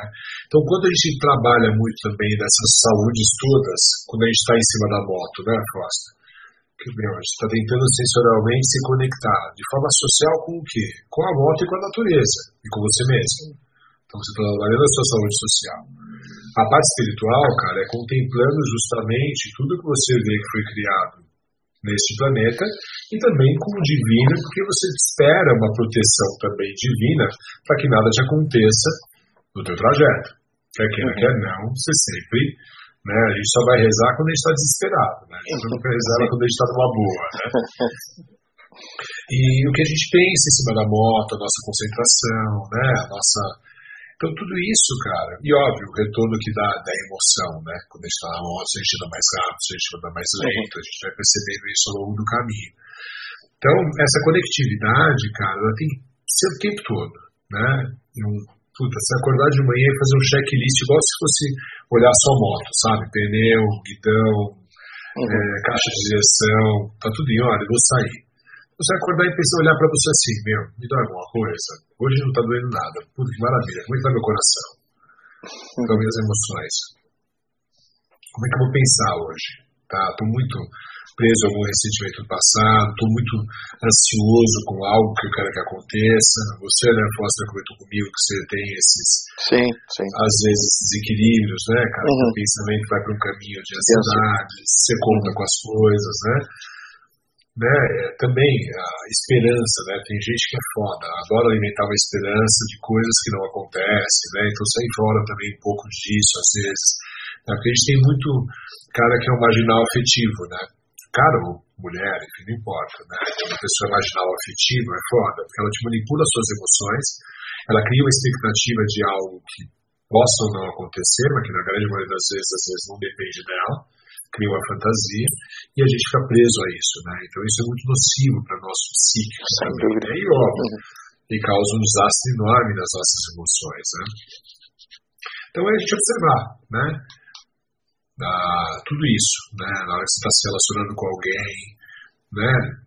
Relacionamento não é um jogo de ganha e perde. Relacionamento é um, é um caminho, entendeu? A gente põe alguma coisa uhum. aqui e recebe alguma coisa em troca. Hoje vocês me abriram o espaço de vocês. Eu gostaria que com muita coisa em troca. Eu compartilhei um pouco mais, vocês fizeram isso, mas uhum. vou trazer para mim muita coisa de troca boa do que vocês fizeram, né? uhum. né? Esse a minha história, esse tipo de coisa. Então, Uhum. Se relacionar dessa forma.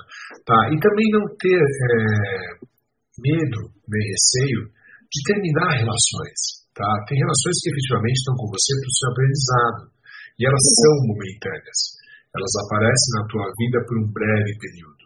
Né? E se você fica assim muito attached, né? muito preso a elas, entendeu? você fica sofrendo, cara. Entendeu? E às vezes a relação ela nem está mais ali, está segurando aquela corda murcha, né? Já não tem mais uhum.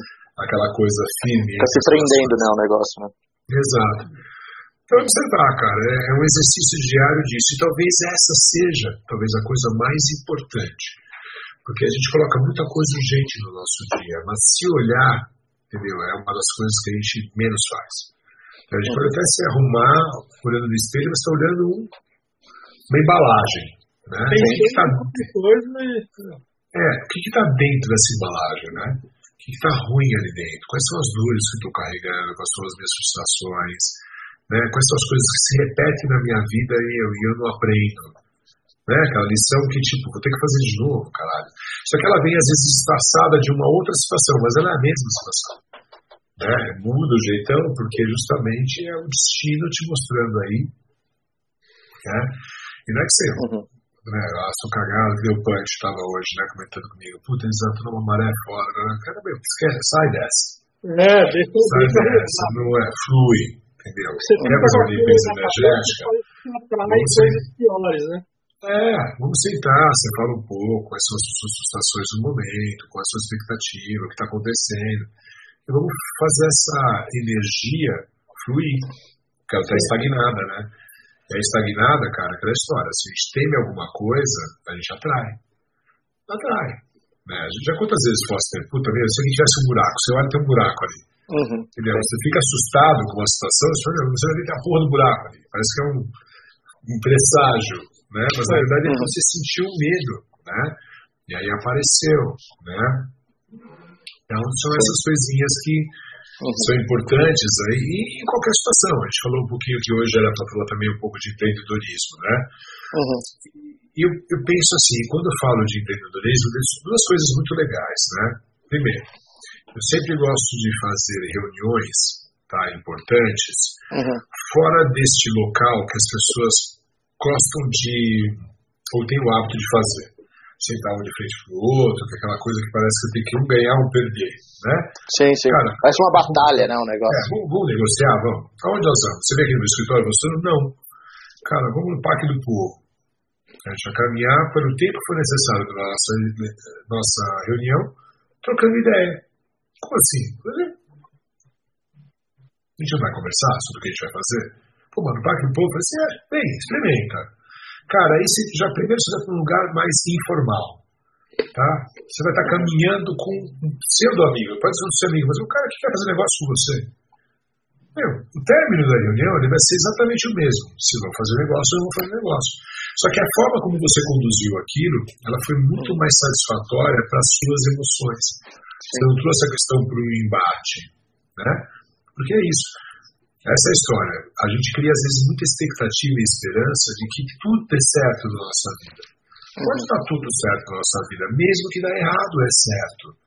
Né? Mesmo que você não tenha feito negócio com aquela pessoa, é porque não era para ser. Entendeu? Ah, mas eu batalhei muito para que desse certo com aquela pessoa. Cara, se fosse para dar certo, a sua batalha teria surtido efeito. E aí, muitas vezes, cara, se você acredita nesse negócio, nessa coisa, você, aquela pessoa que não era certa, você não pode desistir.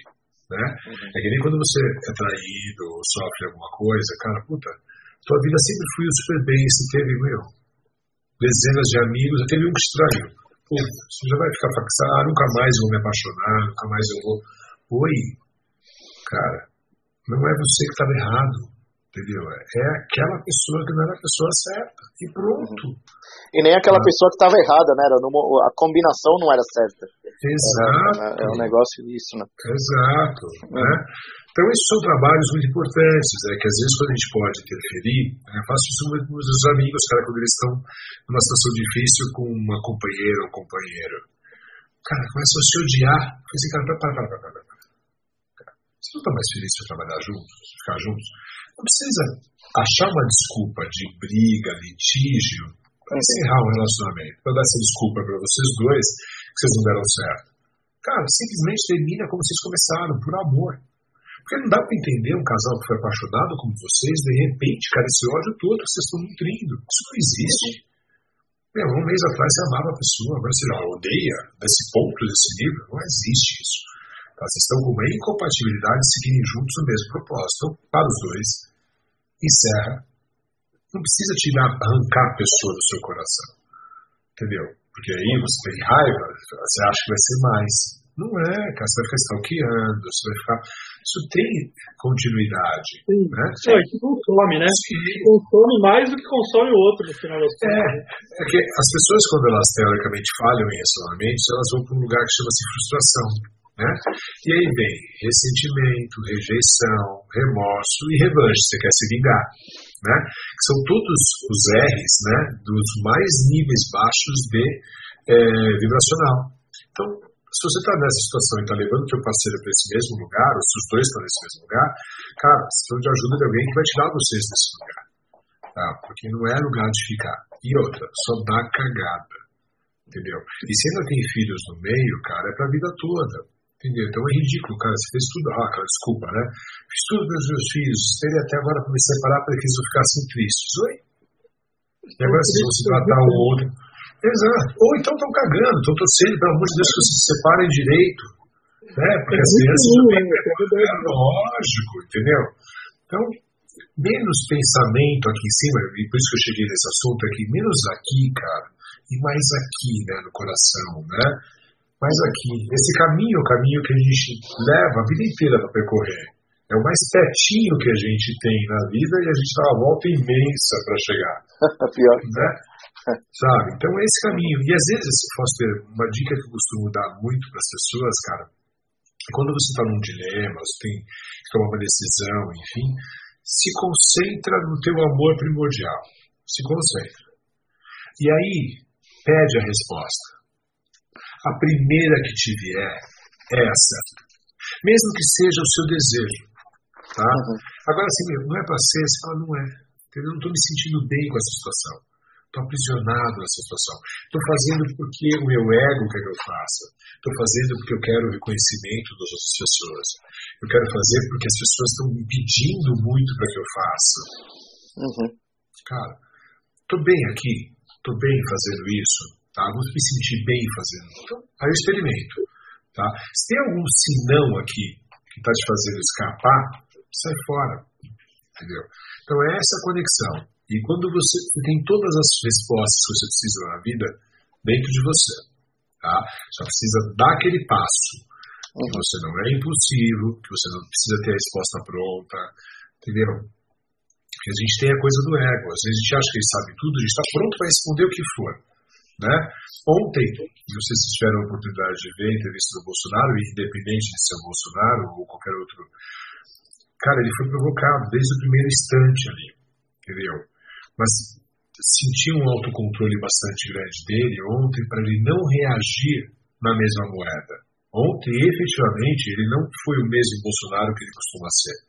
Ele se preparou para aquela situação desagradável tá? em que ele sabia que talvez ele se estivesse indicado, ele já percebeu que ia estar, então ele. É, ali, ali para ele não teria coisa boa nunca, né? Ele já estava. Exato. Então, só que assim, ele em nenhum momento, cara, foi pro embate. Entendeu? Em poucos momentos, embora tenha sido muito desrespeitado, porque ele é o presidente da República, entendeu? Ele não colocou assim, tipo, ó, só o único momento ele colocou o Bonner um pouquinho assim, tipo, não vou concordar com o que você fala. Agora, o resto tudo, levou porrada, levou porrada e foi para o assunto que ele precisava falar dentro da possibilidade, entendeu? E não foi. Entende? Então o que eu te falo? É a possibilidade de você não entrar onde o outro quer que você vá, né? que é a exposição, que muitas vezes a gente vê nas mídias sociais, que a gente vê no dia a dia. Né? Tem empresas ainda muito fortes que têm essa política da desagregação interna para gerar produtividade. Então, quantas empresas ainda implantam pessoas que aquele puta pedra no sapato, que pega no pé de todo mundo, enche o saco, é o cara que só lança fumaça em reunião para todo mundo começar a se pegar, entende? Essas pessoas estão ali com esse propósito, uhum. porque quando você está com medo, de uma certa forma, você tenta reagir mais de alguma forma. Então, se você tem medo de perder o seu emprego, o que você faz? Você trabalha mais horas. Não necessariamente elas são mais produtivas, mas você quer mostrar serviço. Você chega às sete da manhã, às Na visão. Exato, exato. Porque você está inseguro, está com medo. Porque se eu fizer, o outro vai estar tá fazendo, e aí o meu chefe vai estar tá olhando mais para ele. Cara, está sendo bom para mim? Está sendo equilibrado para mim? Né? Então, é, hoje, na verdade, as nossas escolhas elas são muito importantes, né, no que a gente faz. Gustavo não tem tanto conhecimento do que você faz, mas eu tenho acompanhado muito o que você tem feito, Foster. E eu acho que, cara, o simples fato de você levar o conhecimento que você leva, entendeu? Eu sei que você não é remunerado dentro da sua expectativa, as coisas não acontecem à mesma velocidade que você gostaria, mas para quanta gente se faz bem, man? Entendeu? Uhum. Para quantas? Para mim, né? Quanta coisa você faz legal, entende? O que falta, de uma certa forma, ainda é as pessoas entenderem, né, principalmente no teu segmento, que é duas horas, a necessidade disso para fazer um motociclista melhor.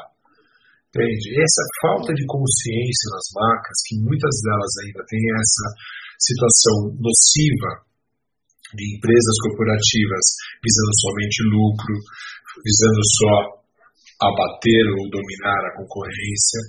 Cara, é um pensamento ruim. Né? Se você, um cara como você pudesse ter a possibilidade de unir mais as marcas em torno desse propósito, eu acho que você seria esse elo. E você tem esse poder, cara. Eu sei que você tem. Tá? Só que a gente tem que achar um mecanismo tá? de a gente conseguir unir quem manda e mostrar para eles as virtudes que existem. Porque assim, o que vai fazer uma pessoa decidir por uma moto ou outra, a, a grande maioria das vezes, é uma, uma gama grande de situações, mas principalmente aquela moto, que é melhor custo-benefício para o objetivo e para o uso da pessoa. É isso que vai fazer. Porque duas rodas vão em todos os lugares. Eu posso ir tanto de scooter como eu posso ir com uma, uma GS. Certo? Tá? Tirar um pouco esse estereótipo da, é, como é eu diria, da ostentação, né? E levar isso para a harmonização do que significa se deslocar de duas rodas. Né? E aí eu acho que aí talvez você conseguisse um apoio mais multimarca para as suas coisas. Isso é o meu ver. Né? Eu, eu, eu, gosto de fazer muito isso no meu mercado, seja do fitness, seja do suplemento. Eu não gosto de separar as marcas, eu fico muito triste quando elas se separam, porque não é bom para ninguém. Todos pagam mais caro nos estandes, tá? Se as marcas forem mais unidas, tenho certeza que no salão duas rodas, entendeu? O preço ia ser igual para todas, entendeu? Mas elas não são. E aí, então, para cada marca, cara, depende do espaço que ocupa, é um preço. Ah, você quer, quer, você não quer, a outra pega. Aí a outra, puta, se largou o seu stand, ela vai lá e pega o seu e dela só pra falar que ela é maior que você. Ela não vai vender mais moto por isso. Entendeu? Uhum. É ego. É, é, é, um objetivo distorcido. Né? Então eu penso que é, empreender também é unir. Eu penso, não é separar. Sim. Nesse uhum. mundo que a gente tem hoje, cara, não. Porque senão o que a gente vai fazer muito mal pro ser humano. E o ser humano, quando ele está acuado, com medo, ele vira um bichinho, velho. Ele vira um bichinho pior do que qualquer outro bichinho da natureza. Uhum. Porque ele tem a desculpa de que diz que ele pensa. Entendeu? E aí ele age sobre esse pensamento, muitas vezes impossível. Entendeu? É, e nem sempre o pensamento é bom, né? Então o pensamento nem sempre te ajuda, pode te atrapalhar também. Então, e normalmente sempre o principal lesado é você. Uhum. Nós tivemos uma perda no esporte entendeu? Recentemente, daquele lutador de jiu-jitsu, que era campeão mundial, que se envolveu uhum. numa briga dentro do Sírio Libanês, do Sírio Clube, numa balada. Cara, se qualquer um daqueles dois caras não tivesse ido lá, nada disso tinha acontecido. Ok? Ambos foram. Não tem vencedor ou ganhador, não tem culpado ali. Sim. Ambas atitudes são atitudes ruins para ambos. Um partiu antes, porque provavelmente poderia partir. O outro que aqui ficou, cara, acabou com a vida dele. Acabou com a vida. Acabou com a né? vida dele. Acabou com a vida dele. Uhum. Porque ele ficou. Ele vai ter que fazer ainda é, o juízo né, Sim. humano. E o outro está lá no juízo divino. Entendeu? Então essa história, cara, não tem ganhador e perdedor normalmente quando você entra no embate né, que você prejudica os seus subordinados, que você prejudica. E quando você faz isso de uma forma, a moto, ela é uma coisa mais, é, como eu posso dizer, mais densa, né? Assim, mais material, mais metal, tá? Uhum. A energia passa também um pouco, tá bom? A energia distorcida passa para o equipamento um pouco. Quando você trabalha, por exemplo, no meu caso, que as empresas trabalham com suplemento, depende da forma que você está vendendo um alimento ali, certo? Uhum. Isso vai para dentro das casas das pessoas e vai para dentro do corpo delas. Corpo. Dependendo da energia que você põe na manipulação desses alimentos, cara, isso passa por alimento. Sim. É a mesma pessoa que cozinha para você na sua casa. Tá? Se ela está nervosa, ela está puta, enfim, depende da forma que ela faz aquilo, passa para o alimento. Né? Então essas coisas parecem bobagens, mas não é. Uhum. Não é. Tá? Se você me percebe nervoso, você fica estranho. Tá? Até você não entender o que está acontecendo comigo. E a mesma coisa, se eu te vejo triste, eu vou ficar preocupado com você até um ponto de poder. Falei, cara, para de ficar assim, ou então abraça essa tristeza e olha quanta coisa boa tem por aí. Uhum. A gente se incomoda, entendeu? Então, é sutil, né? mas a vida é isso. É essa energia, e isso é o tempo todo. E nos negócios é isso. Ninguém prospera sozinho, ninguém é uma ilha. Mesmo que você seja um profissional liberal, que seja só você e Deus, não é você e Deus, tem você e os seus clientes. Sim, sim. Então, são sempre relações, cara. Né? E o que vai fazer a diferença entre um profissional ou com o outro é a inteligência emocional que você lida com você e com o outro. Uhum. Não, sem dúvida. Sem dúvida, concordo. Concordo. É. Foi esse cara tranquilo, assim, sereno, ou isso é, eu, eu, eu, de verdade, acho que o primeiro contato que eu tive contigo, e, e eu me toquei disso agora, foi ali na R18, certo? Exato. Ah, é, vocês estavam lá na R18, estava na R18. É, eu, Exato. Eu, na hora que eu te vi aqui, eu, eu, eu me, me toquei disso e, e ali eu falei assim, cara, assim, a gente não se conhecia e, e, eu, eu tenho uma consciência do, do, do cumprimento que você me deu ali. Falei assim, caramba, será que eu já conhecia ele e, e não lembrava? Porque, pô, foi, foi bastante, assim, do tipo, cara, puta presença legal, assim, puta, né, como é que você tá, é, de verdade, assim, isso eu tô te contando agora, eu acho que eu não, acabei não falando antes, a gente não se encontrou. Mas, e, e, e, poxa, e hoje nesse papo todo aqui, é, isso fica muito claro, assim, então é, é, é, você, né, você vem trazendo isso de vida, assim, há muito tempo, cara, isso, pô, prazer enorme, de verdade. Obrigado, obrigado, Gustavo. Cara, é, é bacana, sabe porque, cara, a gente, meninos, né, vamos falar do, do hétero, né? O hétero, ele tem essa coisa mais crença raiz, né? De poder demonstrar emoção, o homem não pode chorar, sabe aquelas coisas que a gente ouvia quando a gente era criança, né? Que a gente chama de vozes da infância, né? Que entram no fundo do nosso ser, cara, e quebram. Então é muito difícil, às vezes, não sendo por canais assim, dessa oportunidade que vocês me deram hoje, a gente levar um pouco dessa coisa da emoção e da consciência do masculino. A gente não, não conversa sobre este assunto, por exemplo, andando de moto, no bar, ou quando a gente uhum. para. Não conversa, cara. Entendeu? Eu converso com o Foster sobre isso quando estou só eu e ele. Aí não, a gente conversa um pouquinho. Vai ser zoado, né? Porque o ambiente é aquele. Né? Mas você sabe que não, cara. Na verdade, sim. É, mas sabe que acontece tantas situações de comentário numa mesa de bar, e o Foster já vivenciou isso comigo em várias situações, que a gente pode levar um alento para esse comentário que a pessoa faz também. Tá?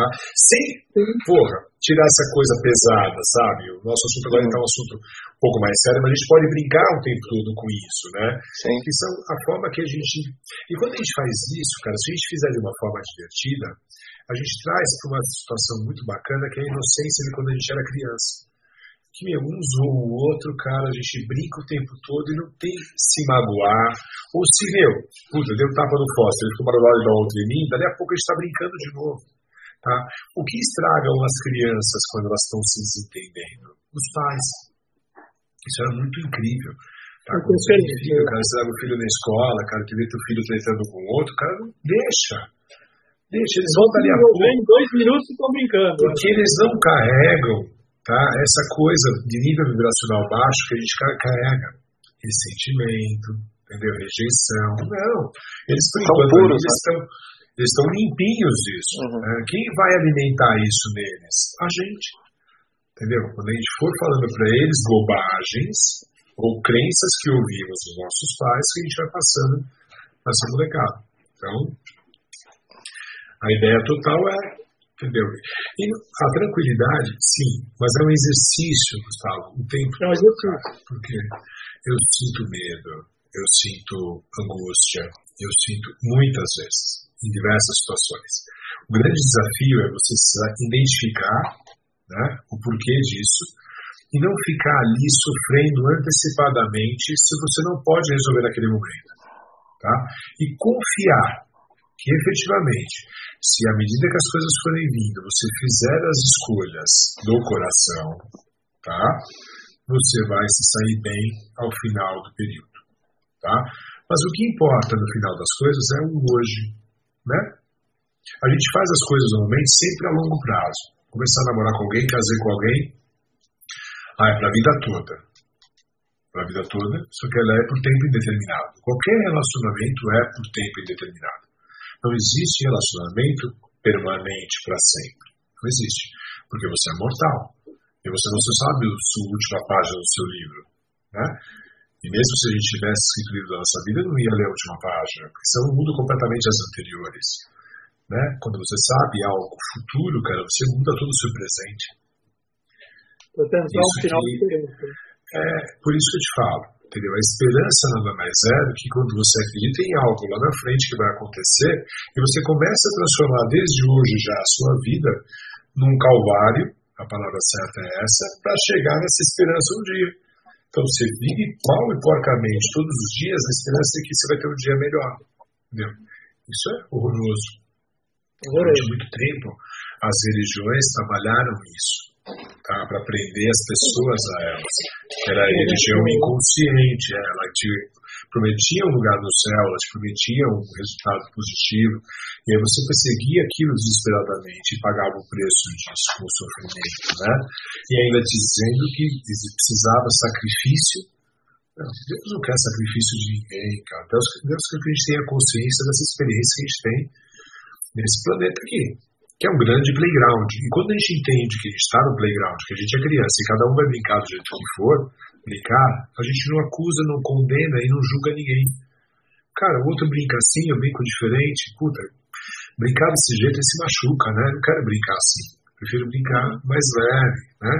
Igual de anda de moto, tem um cara que anda mal, meio rápido pra caralho, enfim, o cara tem habilidade. Pô, você não tem a mesma habilidade, não tenta acompanhar.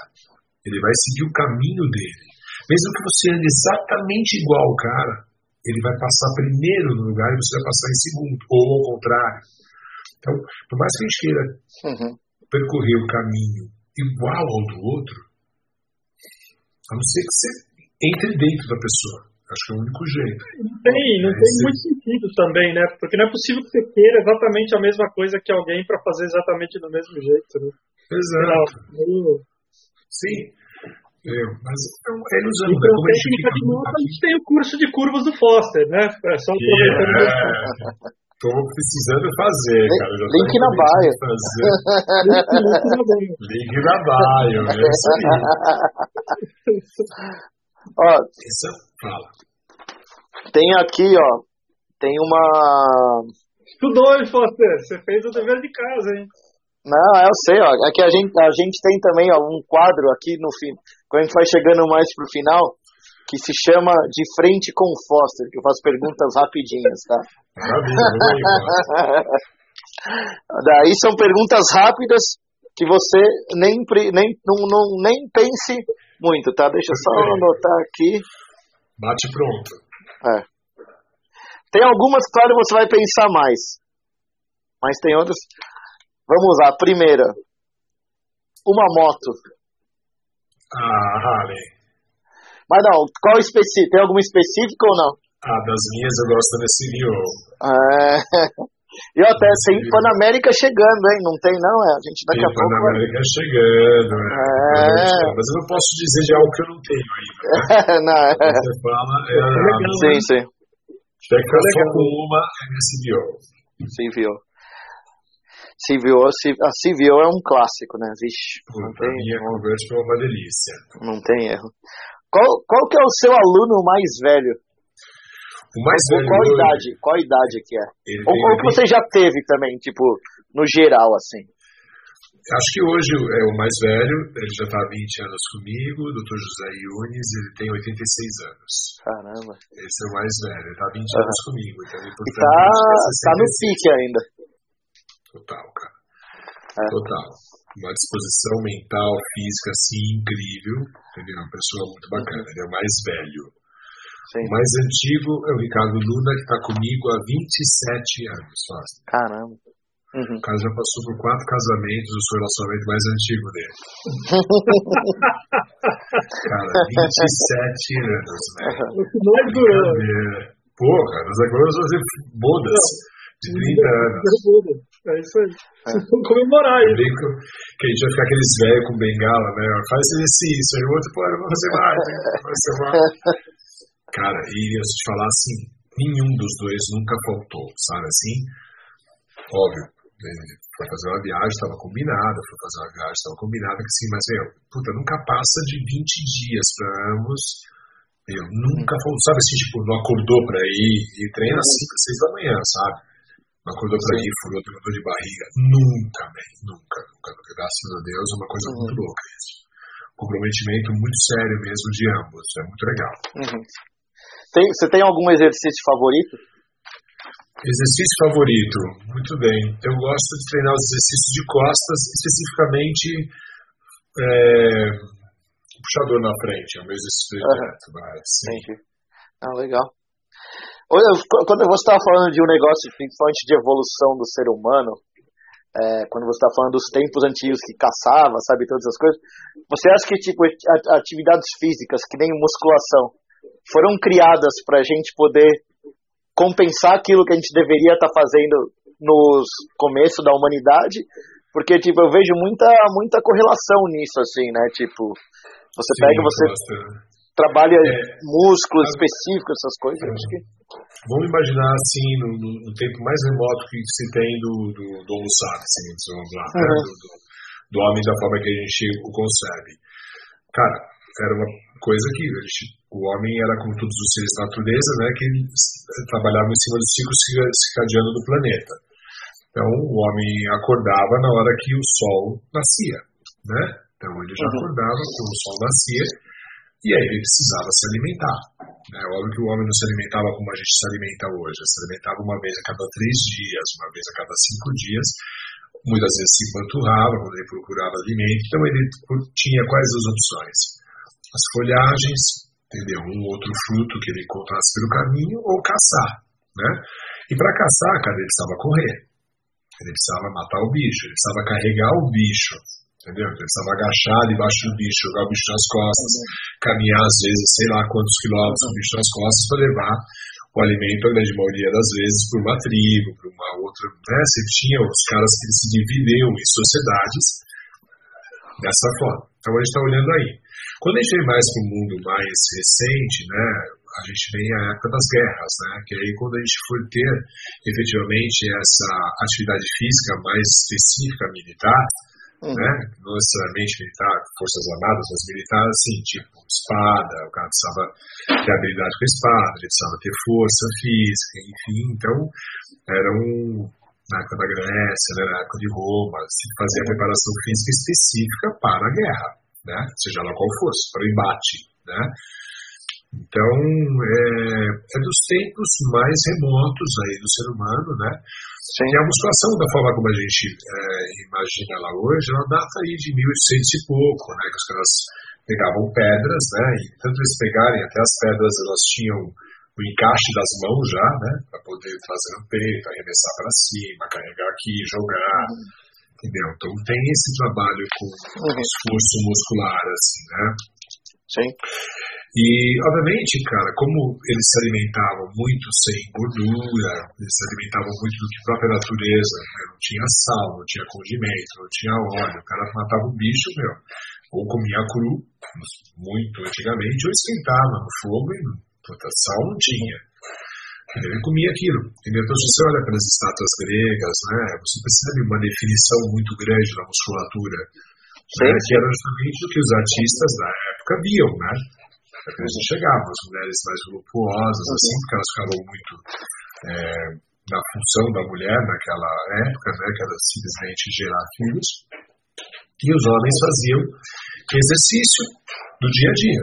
Entendeu? Então eles tinham o corpo, vamos dizer assim, definido, né, dentro da, da é, do biotipo de cada um, da anatomia de cada um. Então, cara, o que foi acontecendo com o progresso é que a gente, porra, pouco se desloca, né? Muitas vezes, por causa da violência urbana, a gente vai numa padaria, pega o carro. Né? Então a gente tem essa situação. É, a gente precisa estar muito focado hoje para a gente poder ter uma regularidade de exercício um pouco por dia. E a vantagem de você fazer o exercício cardiovascular, seja ele qual for, né? Até você me perguntou qual exercício que eu gosto, óbvio, falei de um, mas se você escolher um cardiovascular, para mim eu adoro pedalar. Ah, duas rodas de novo, né? Eu gosto de duas rodas na rua. Adoro. Final de semana eu pego uma horinha, um puta rolê. Diferente do que é andar de moto na bicicleta, você tem mais essa conexão com o local em real time. A moto às vezes passa muito rápido pelas coisas, né? Mesmo que a gente vá curtindo, a gente passa desapercebido. E a bicicleta não, ela te dá um, que a velocidade dela é em torno de 25, 20 km por hora, você já tem uma noção mais ampla, momentânea do, da paisagem. Então, o exercício cardiovascular né, e o exercício resistido, eles são coisas que você vai poder fazer pela vida toda. Então, os modismos vêm e vão, tá? Ginástica aeróbica, spinning, entendeu? É, beach tennis, essas coisas são modismos que a gente vê na atividade física que vêm e vão. Alguns permanecem mais tempo, outros desaparecem completamente muito rapidamente. Ah, mas o exercício resistido, né, que seja o exercício com pesos, ou máquinas, ou com o teu próprio peso corporal, e o exercício cardiovascular, caminhar, correr, nadar, pedalar, enfim, são exercícios que você vai ter que permanecer fazendo como parte da tua higiene corporal. Entendeu? Você não escova o dente mais do que três vezes por dia. Você também precisa treinar três vezes por dia. Você precisa fazer um exercício três vezes por semana. Entendeu? Fazer esses três vezes por semana, cara, e óbvio, trabalhando com uma alimentação equivalente a esse gasto, nem mais nem menos, se você não precisa emagrecer nem engordar, entendeu? Tá perfeito. Sim. Entendeu? Sim. E entendendo que à medida que você vai envelhecendo mais, você vai ter que comer menos. Né? Uhum. Porque isso é fato. Tá? O teu metabolismo vai mudando e você vai ter que comer menos. Tá? Uhum. E quando eu falo comer menos, é ao longo de um período né? Nunca num dia só, tá? É que, óbvio, se comer se panturrar todo dia, você vai ter um delta muito grande. Tá? Mas quando você panturrou outro um dia, os outros dias você come bem menos para poder compensar. que o corpo da gente é totalmente matemático, né? Uhum. Ele calcula de acordo com o que você ingere, tá? E tudo que você A história não... também um pouco, né? História sim, também. Sim, e aí você não utilizou, ele armazena em forma de gordura. Uhum. Entendeu? Não tem jeito, ele não vai desprezar. Você vai desprezar porque você não tem utilidade. Uhum. Agora, o alimento é possível de transformar em gordura, ele vai guardar em forma de gordura, porque dentro do mesmo espaço ele dá muito mais energia. Para cada uhum. grama de gordura tem 9 calorias, cada grama de carboidrato e proteína tem só 4. Uhum. Então, estocado dentro da célula vai preferir estocar o quê? Numa mesma quantidade de gramas? Gordura, né? Porque cabe muito mais. Sim. E como Acho que essa aí respondeu também. Sem comer com a barriga que eu tinha dessa pandemia aí, viu? A, a barriga que eu acumulei na pandemia, acho que eu vivo uns três meses. Então. Mas isso é engraçado, né? Que você fala realmente uma, a função de guardar gordura é justamente porque no passado a gente não, não comeria todo dia, três vezes por dia.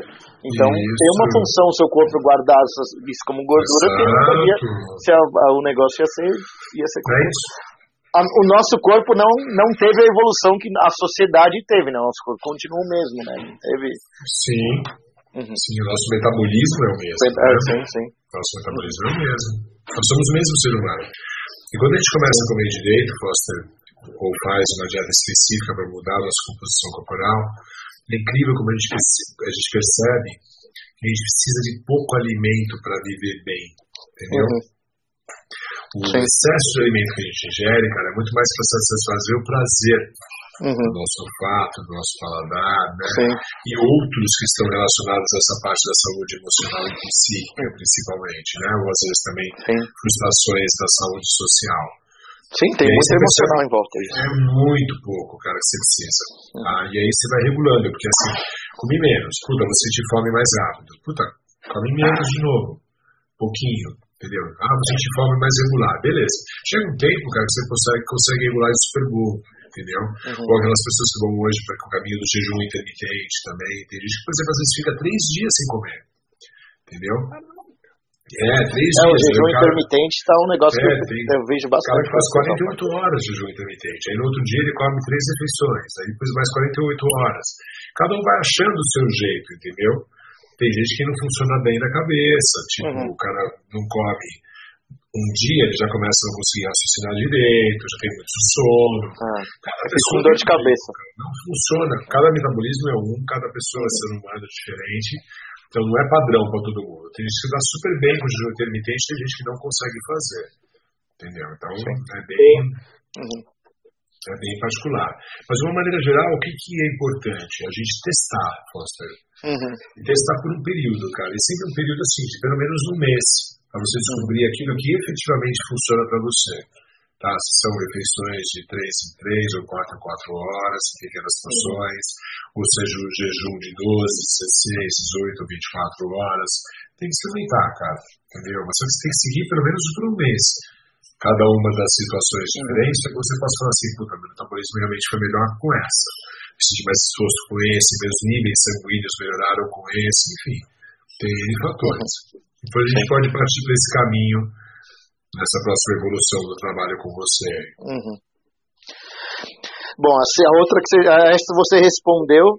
Uma curiosidade, você como você, principalmente nesse meio de fisiculturismo, como você vê alguém como, por exemplo, é, Ronnie Coleman, como é que você vê, tipo, alguém como, cara, o nosso, um cara desse? Então, aí a gente vai pro caminho do esporte de alto nível, né? Sim, sim, sim. sim. O Ronnie Coleman foi o, o maior né, de todos os tempos desse esporte. Uhum. Só que ele pagou o preço, né? Hoje o Ronnie Coleman ele vive numa cadeira de rodas, ele vive sim, uma dificuldade muito grande, embora ele ainda se esforce para treinar, ele sente muitas dores, né? Tem que usar muitos analgésicos. E quando a gente conversa com ele, você sabe que lá na academia tem um livrinho dele, né? sim, sim, o King, King Ron, não é que tá? King Ron, é que tem ele assim com uma capa aí, de... Conversando com ele, eu tive com ele em Ohio, né? Esse livro é de 2020, né? Que ele assinou para mim. Uhum. E ele estava lá em Ohio, eu perguntei para ele assim, Rony, você se arrepende hoje, por exemplo, de tudo que você fez, do esforço? Ele falou, falou para mim assim, eu me arrependo de não ter feito mais 10 repetições.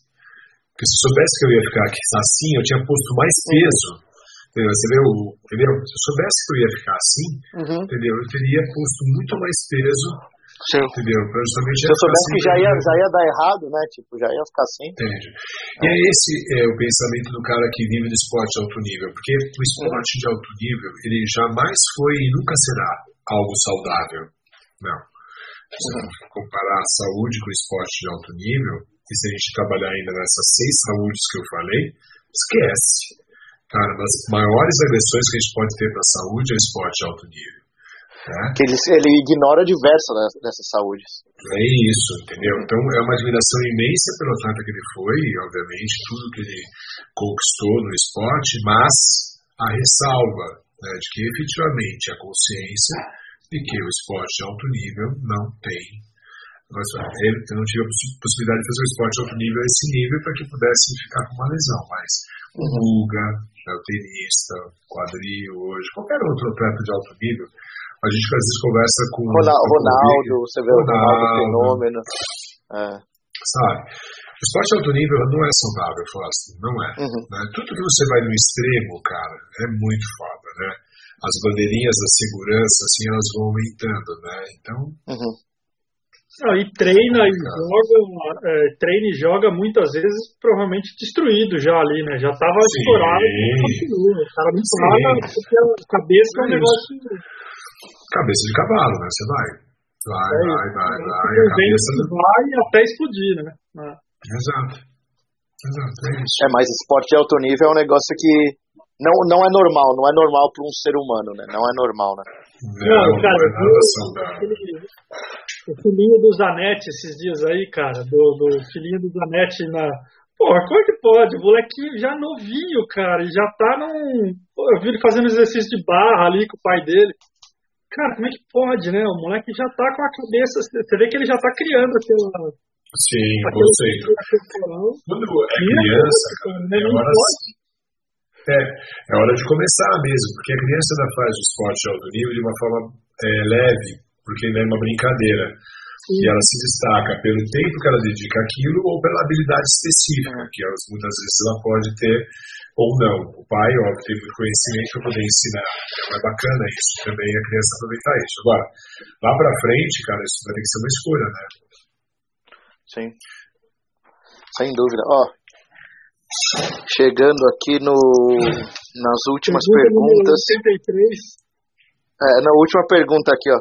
A gente falou porque uma era o conselho para quem quer entrar, mas a gente já tocou bastante nisso aí. Sim. As últimas.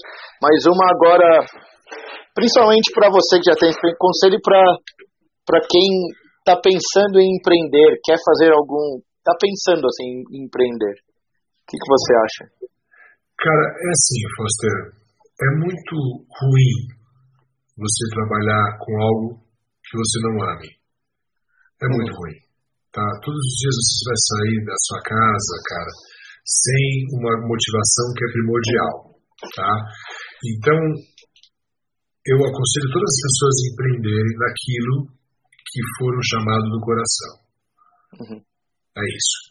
Tá? Não entre nessa aventura de empreender em algo porque é algo que momentaneamente está dando dinheiro, é algo que é tendência no momento, ou que vai te fazer você ser um escravo disso. Tá? E não entre também na conversinha de ninguém que está tentando te vender uma franquia ou algum sucesso profissional de algo se aquilo não é um chamado do seu coração. Entendeu? Uhum. É, de vez em quando até pode ser, tipo, um negócio assim, de vez em quando pode ser o que você realmente está querendo. Né? Que você fala, tipo, uma franquia, alguma coisa. Mas uhum. tem que ter certeza que é aquilo mesmo que é o Sim. negócio. Né? Sim, entendeu? Então, o que eu aconselho as pessoas assim, pô, eu quero montar uma franquia de café. Cara, então faz o seguinte, quer montar? Duas semanas, duas semanas. Você pede para ir numa franquia de café e trabalha de graça. Fica lá duas semanas trabalhando de graça, tá? Para você conhecer o negócio na real.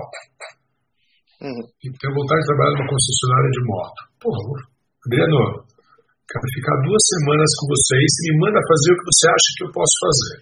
Eu quero sentir o clima do lugar, eu quero sentir uhum. como é que são as pessoas, o que elas perguntam, o que elas necessitam. Entendeu? Então, eu acho que no futuro, as escolas de empreendedorismo para os jovens, as faculdades, elas iriam ter muito mais isso.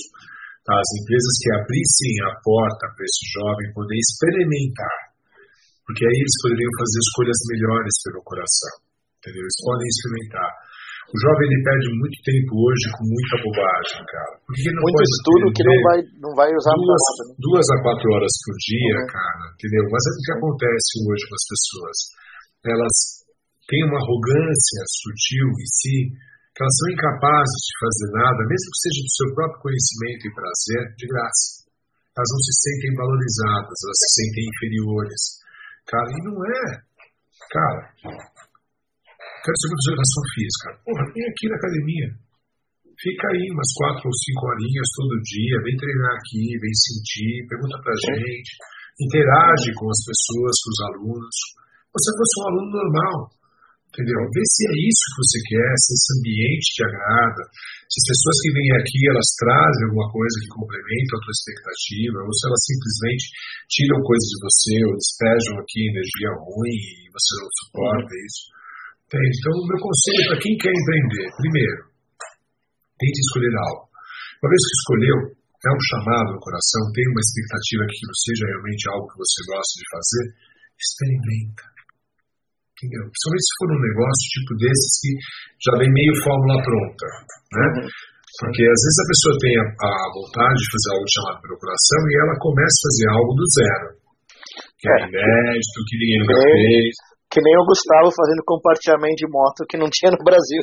Exato, exato. Então é isso aí, entendeu? Por exemplo, é uma coisa que é uma coisa legal. Já podia ter visto que alguém fazia de barco, fazia de uhum. avião, mas de moto ninguém fazia. Pô, será que tem esse mercado? Então, puta, vou empreender nisso. Perfeito. Uhum. Mas, obviamente, eu tenho certeza que o Gustavo gosta de moto, certo? Uhum ama o que faz, ama estar tá ali com os clientes, ama essa relação, ama sugerir passeio bacana de moto, ama dar dica de segurança de moto. Então, cara, eu falo isso porque eu também sou professor física, mas adoraria também ter um negócio de moto, uhum. porque é a minha praia, né? Eu gosto. Então eu vejo isso, é, é, ou você empreende do zero algo que é um chamado seu, já que você tem essa vontade, e aí investe nisso mesmo, até você perceber que isso é real, isso vai te dedicar muito tempo, né? Mas a gente tem exemplos maravilhosos de pessoas que fizeram isso e tiveram muito sucesso, a grande maioria. Tá? São poucos os que têm uma ideia boa e fracassam. E se eles têm uma ideia boa e eles fracassam e não acreditam nisso, alguém pega uma parecida ou aprende com aquele fracasso e tenta fazer de uma forma bacana. Execução é o grande segredo, né? No final das contas. Sim, sim. Boa execução é, é Sim, mas principalmente agora nesse pós-pandemia, como veio essa vontade de empreender na grande maioria das pessoas, elas vão querer buscar coisas meio prontas, né? Uhum. Elas vão nessas feiras de franquia, entendeu? Ou elas vão tentar buscar é, negócios novos para serem sócios, né?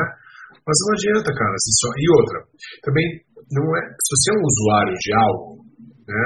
Por exemplo, nós somos motociclistas, né? Puta, vamos abrir um bar de moto, vamos abrir uma oficina de moto, cara, tenta mudar um pouco essa percepção e perguntar para você mesmo assim: você se sentiria vontade de trabalhar num lugar onde antes você se divertia?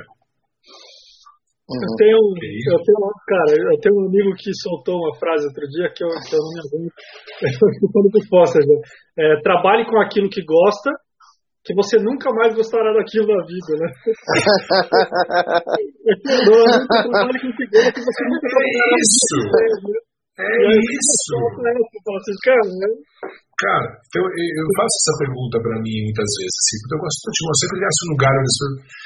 Que não, aí eu ia estar tá curtindo, entende?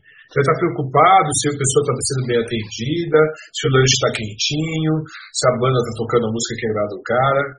Não. É muito mais legal no estilo, entendeu? Curtir, por exemplo, um lugar ali com meus amigos, enfim, do que chegar para o Augusto e falar assim, puta, quero ser sócio do bar. Não vou agregar, entendeu? Eu agrego muito mais fazendo meus amigos de livre espontânea vontade, entendeu? Porque ali é um local que eu me sinto bem, do que tendo uma cobiça, vamos dizer assim, ter um negócio parecido sim, concorrente, né? Uhum. Então, também essa é uma outra pergunta, né? Então, vou empreender. Ah, e aquilo também os caras fazem muito errado, né?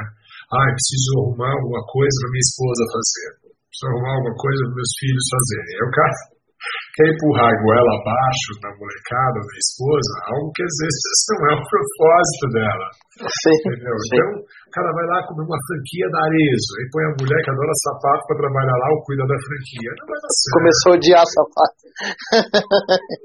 não vai dar certo, entendeu? Então, eu acho que a minha dica principal é assim: quer montar um negócio, ele já existe, puta, vai para lá e experimenta Tá?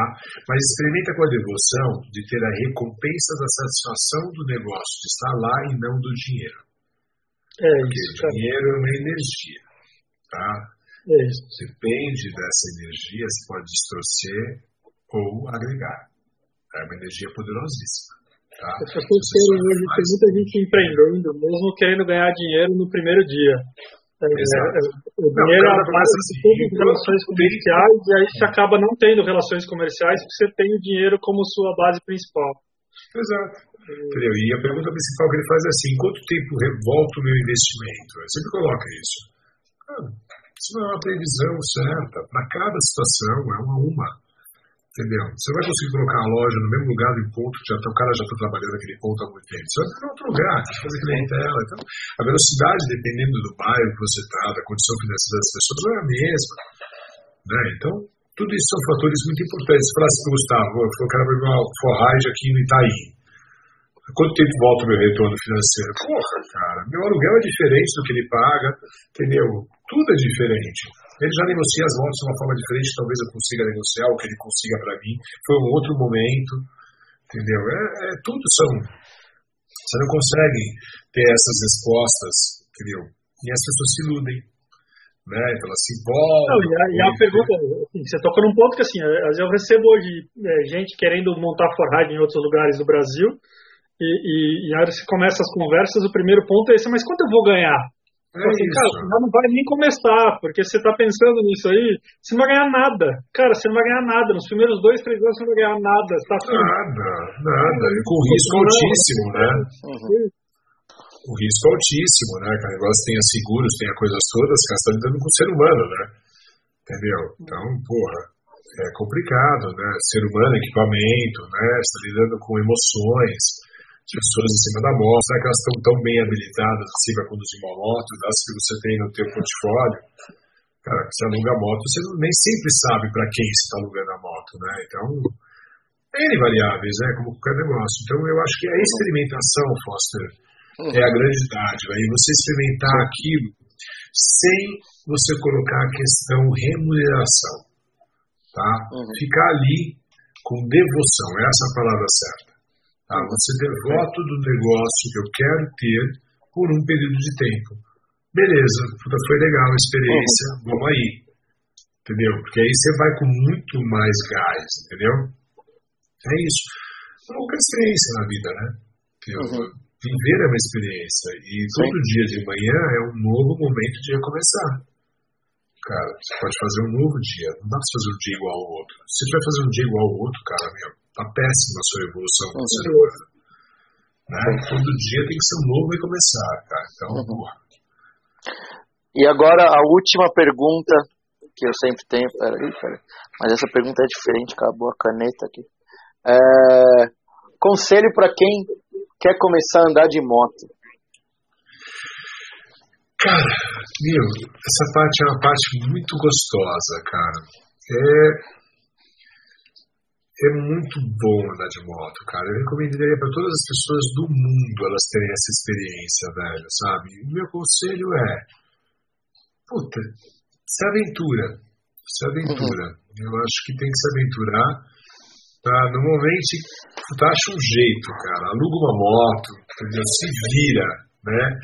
Pra tirar carta, experimenta, entendeu? Se não tem carta ainda, meu, compra a moto.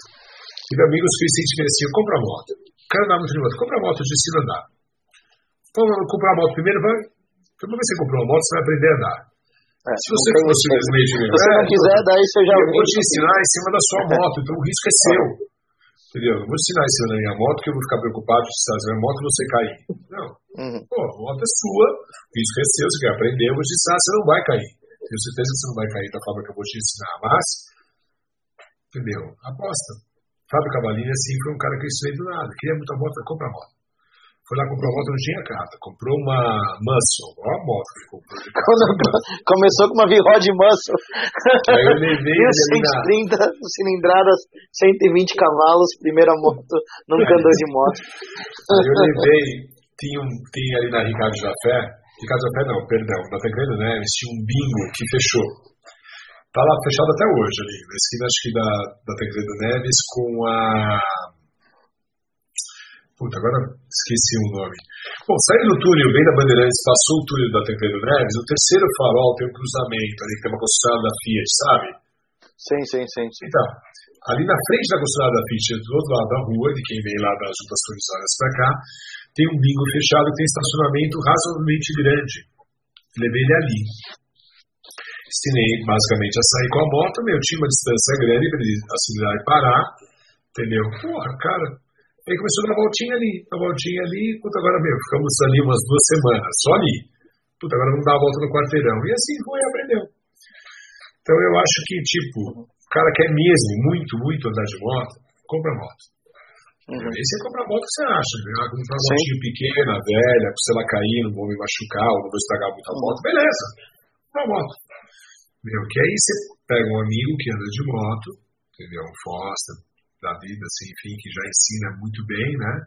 Uhum. Ensina, cara, porque se você for aprender em autoescola, eles vão te levar lá para onde vai fazer a prova. Mas eu, você vai ficar, você vai ficar aprendendo a andar a moto fazendo é. o circuitinho da prova. É. Isso não vai ensina, trocar de marcha.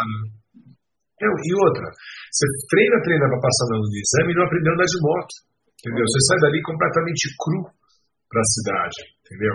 Onde você não vai ter nenhuma daquelas situações e muitas outras muito piores, uhum. né? Então eu acho que o lugar melhor é, tipo, ver algum amigo que anda de moto, entendeu? Para ele poder te ensinar. Ou pega um instrutor fora da autoescola, né? Paga para ele particular, entendeu? Para o cara te ensinar do jeito real de andar de moto. Sim. É isso. É isso aí. Assim. Essas foram as perguntas de frente com o Foster e, cara, muito, muito bom o bate-papo, cara. Passou rápido. Nem parece que foram duas horas de conversa aí, ó. Puta que de olho, duas horas. Você duas horas de conversa. Você vê como o negócio. Quando a gente é. faz aquilo que a gente gosta, cara, a gente uhum. vai embora, entendeu? Não é sofrimento, não tem dor, entendeu? Não tem cansaço, não tem sede, nem bebemos nada, nenhum dos nós três. Uhum. Botou uma cachaça no início ali já. Foi um de cachaça, foi um. Já secou a boca. Gustavo, foi uma delícia estar com você, irmão. Vamos ver se a gente fica mais juntos aí. Tá? Quem sabe um O Gustavo é ali perto também, do Itaim. Gustavo é do Itaim também, ali do, ali do nosso do ladinho. Que legal, cara. Porra, então estamos ali juntos. A Conrad foi criada no Itaim, ela tá ali enraigada todinha. Pronto. Então, né, ele treina segunda, quarta e sexta, 10 e meia, 10 e 15, por aí. Tudo disponível mais ou menos nesse horário, ou em outro, cara. Eu também tô ali na Vila Olímpia, tão pertinho.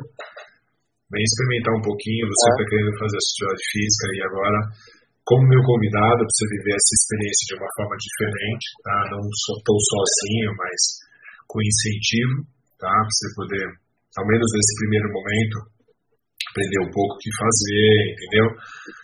Se sentir é, amparado como andar de mato. Ah, vai ser um prazer, cara. A gente está fazendo uma turminha bem bacana, tá o Beto Lita, eu, Foster, o Gui. Tá começando a aumentar a turminha, né? O Pancho. Daqui a pouco a gente tem um. Você consegue é... fazer exercício com essa turma aí ou só dá risada? Cara, é, é, meu, tá rolando, tá rolando, tá funcionando. Tá funcionando, tá funcionando outras coisas bem legais aí que depois com certeza você vai ser convidado a participar. Sem dúvida. Foi um prazer estar com você, cara. Cara, sabe, muito bom. Quem sabe a Panamérica a gente compartilha ao invés de ter, né, Foster? Vamos ver. Deixa eu pegar, pegar a cotinha da, da Panamérica. Você já pediu Hã? uma pra ti? Não? Você pegou uma pra ti? Hã? Você, você encomendou a sua? É, então, a minha, na verdade, cara, como a gente tem essa parceria com a Black Skull, entendeu? Os caras vão mandar quatro para nós uma para cada diretor, né? Então, eu tinha uma Muscle, que era cedida pela, pela Black para nós. O Marcelo não quer devolver essa moto, ele vai querer deixar ela para ser usada nas feiras. E ele pediu quatro Panaméricas para nós, né? Lá para o Marco Aurélio. Então, a gente vai ver quando chega. A gente tá uma rodada. Mas eu não sei se eu vou ficar com mais uma moto, viu, cara? Porque, porra, mesmo que seja uma condição muito especial, até posso ficar com ela uns seis meses para nos agradar, mas talvez eu venda. E talvez às vezes uma cotinha tá mais de é. acordo com o meu uso, né? Né? Vamos lá. Vamos pensar. Vamos a moto ficou legal. A moto ficou legal. É, ficou, né? tirando um pouco o pé agora, eu não tinha andado nela. Acho que no dia que começaram a fazer a pré-venda aí eu não tinha andado, depois que eu andei eu acho que eu teria me coçado a comprar essa moto. É, né, cara, é uma outra é. moto, né? A gente fica brincando, o Marcão fala pra mim que a gente tá ficando velho, né, cara? Agora eu tô medindo moto pela, pelo conforto do banco. Exato. Aí eu falei, Exato. cara, o melhor banco de moto que eu já sentei foi o da Pan América. Que legal, cara, que legal. Vai pro corte, vai pro corte esse daí.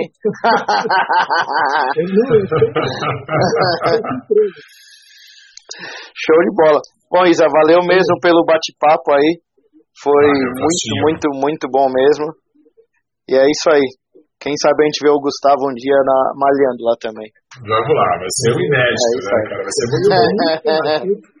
Aí as redes vão cair, convidados, super convidado. Show de bola. Valeu mesmo. Obrigado, irmãozinho. Até daqui a Foi muito bom. Até, até, amanhã, até amanhã de manhã. Tchau, Gu. Prazer enorme. Valeu. Irmão. Até a próxima. Queridão. Valeu, valeu. Até mais. Tchau, tchau, pessoal.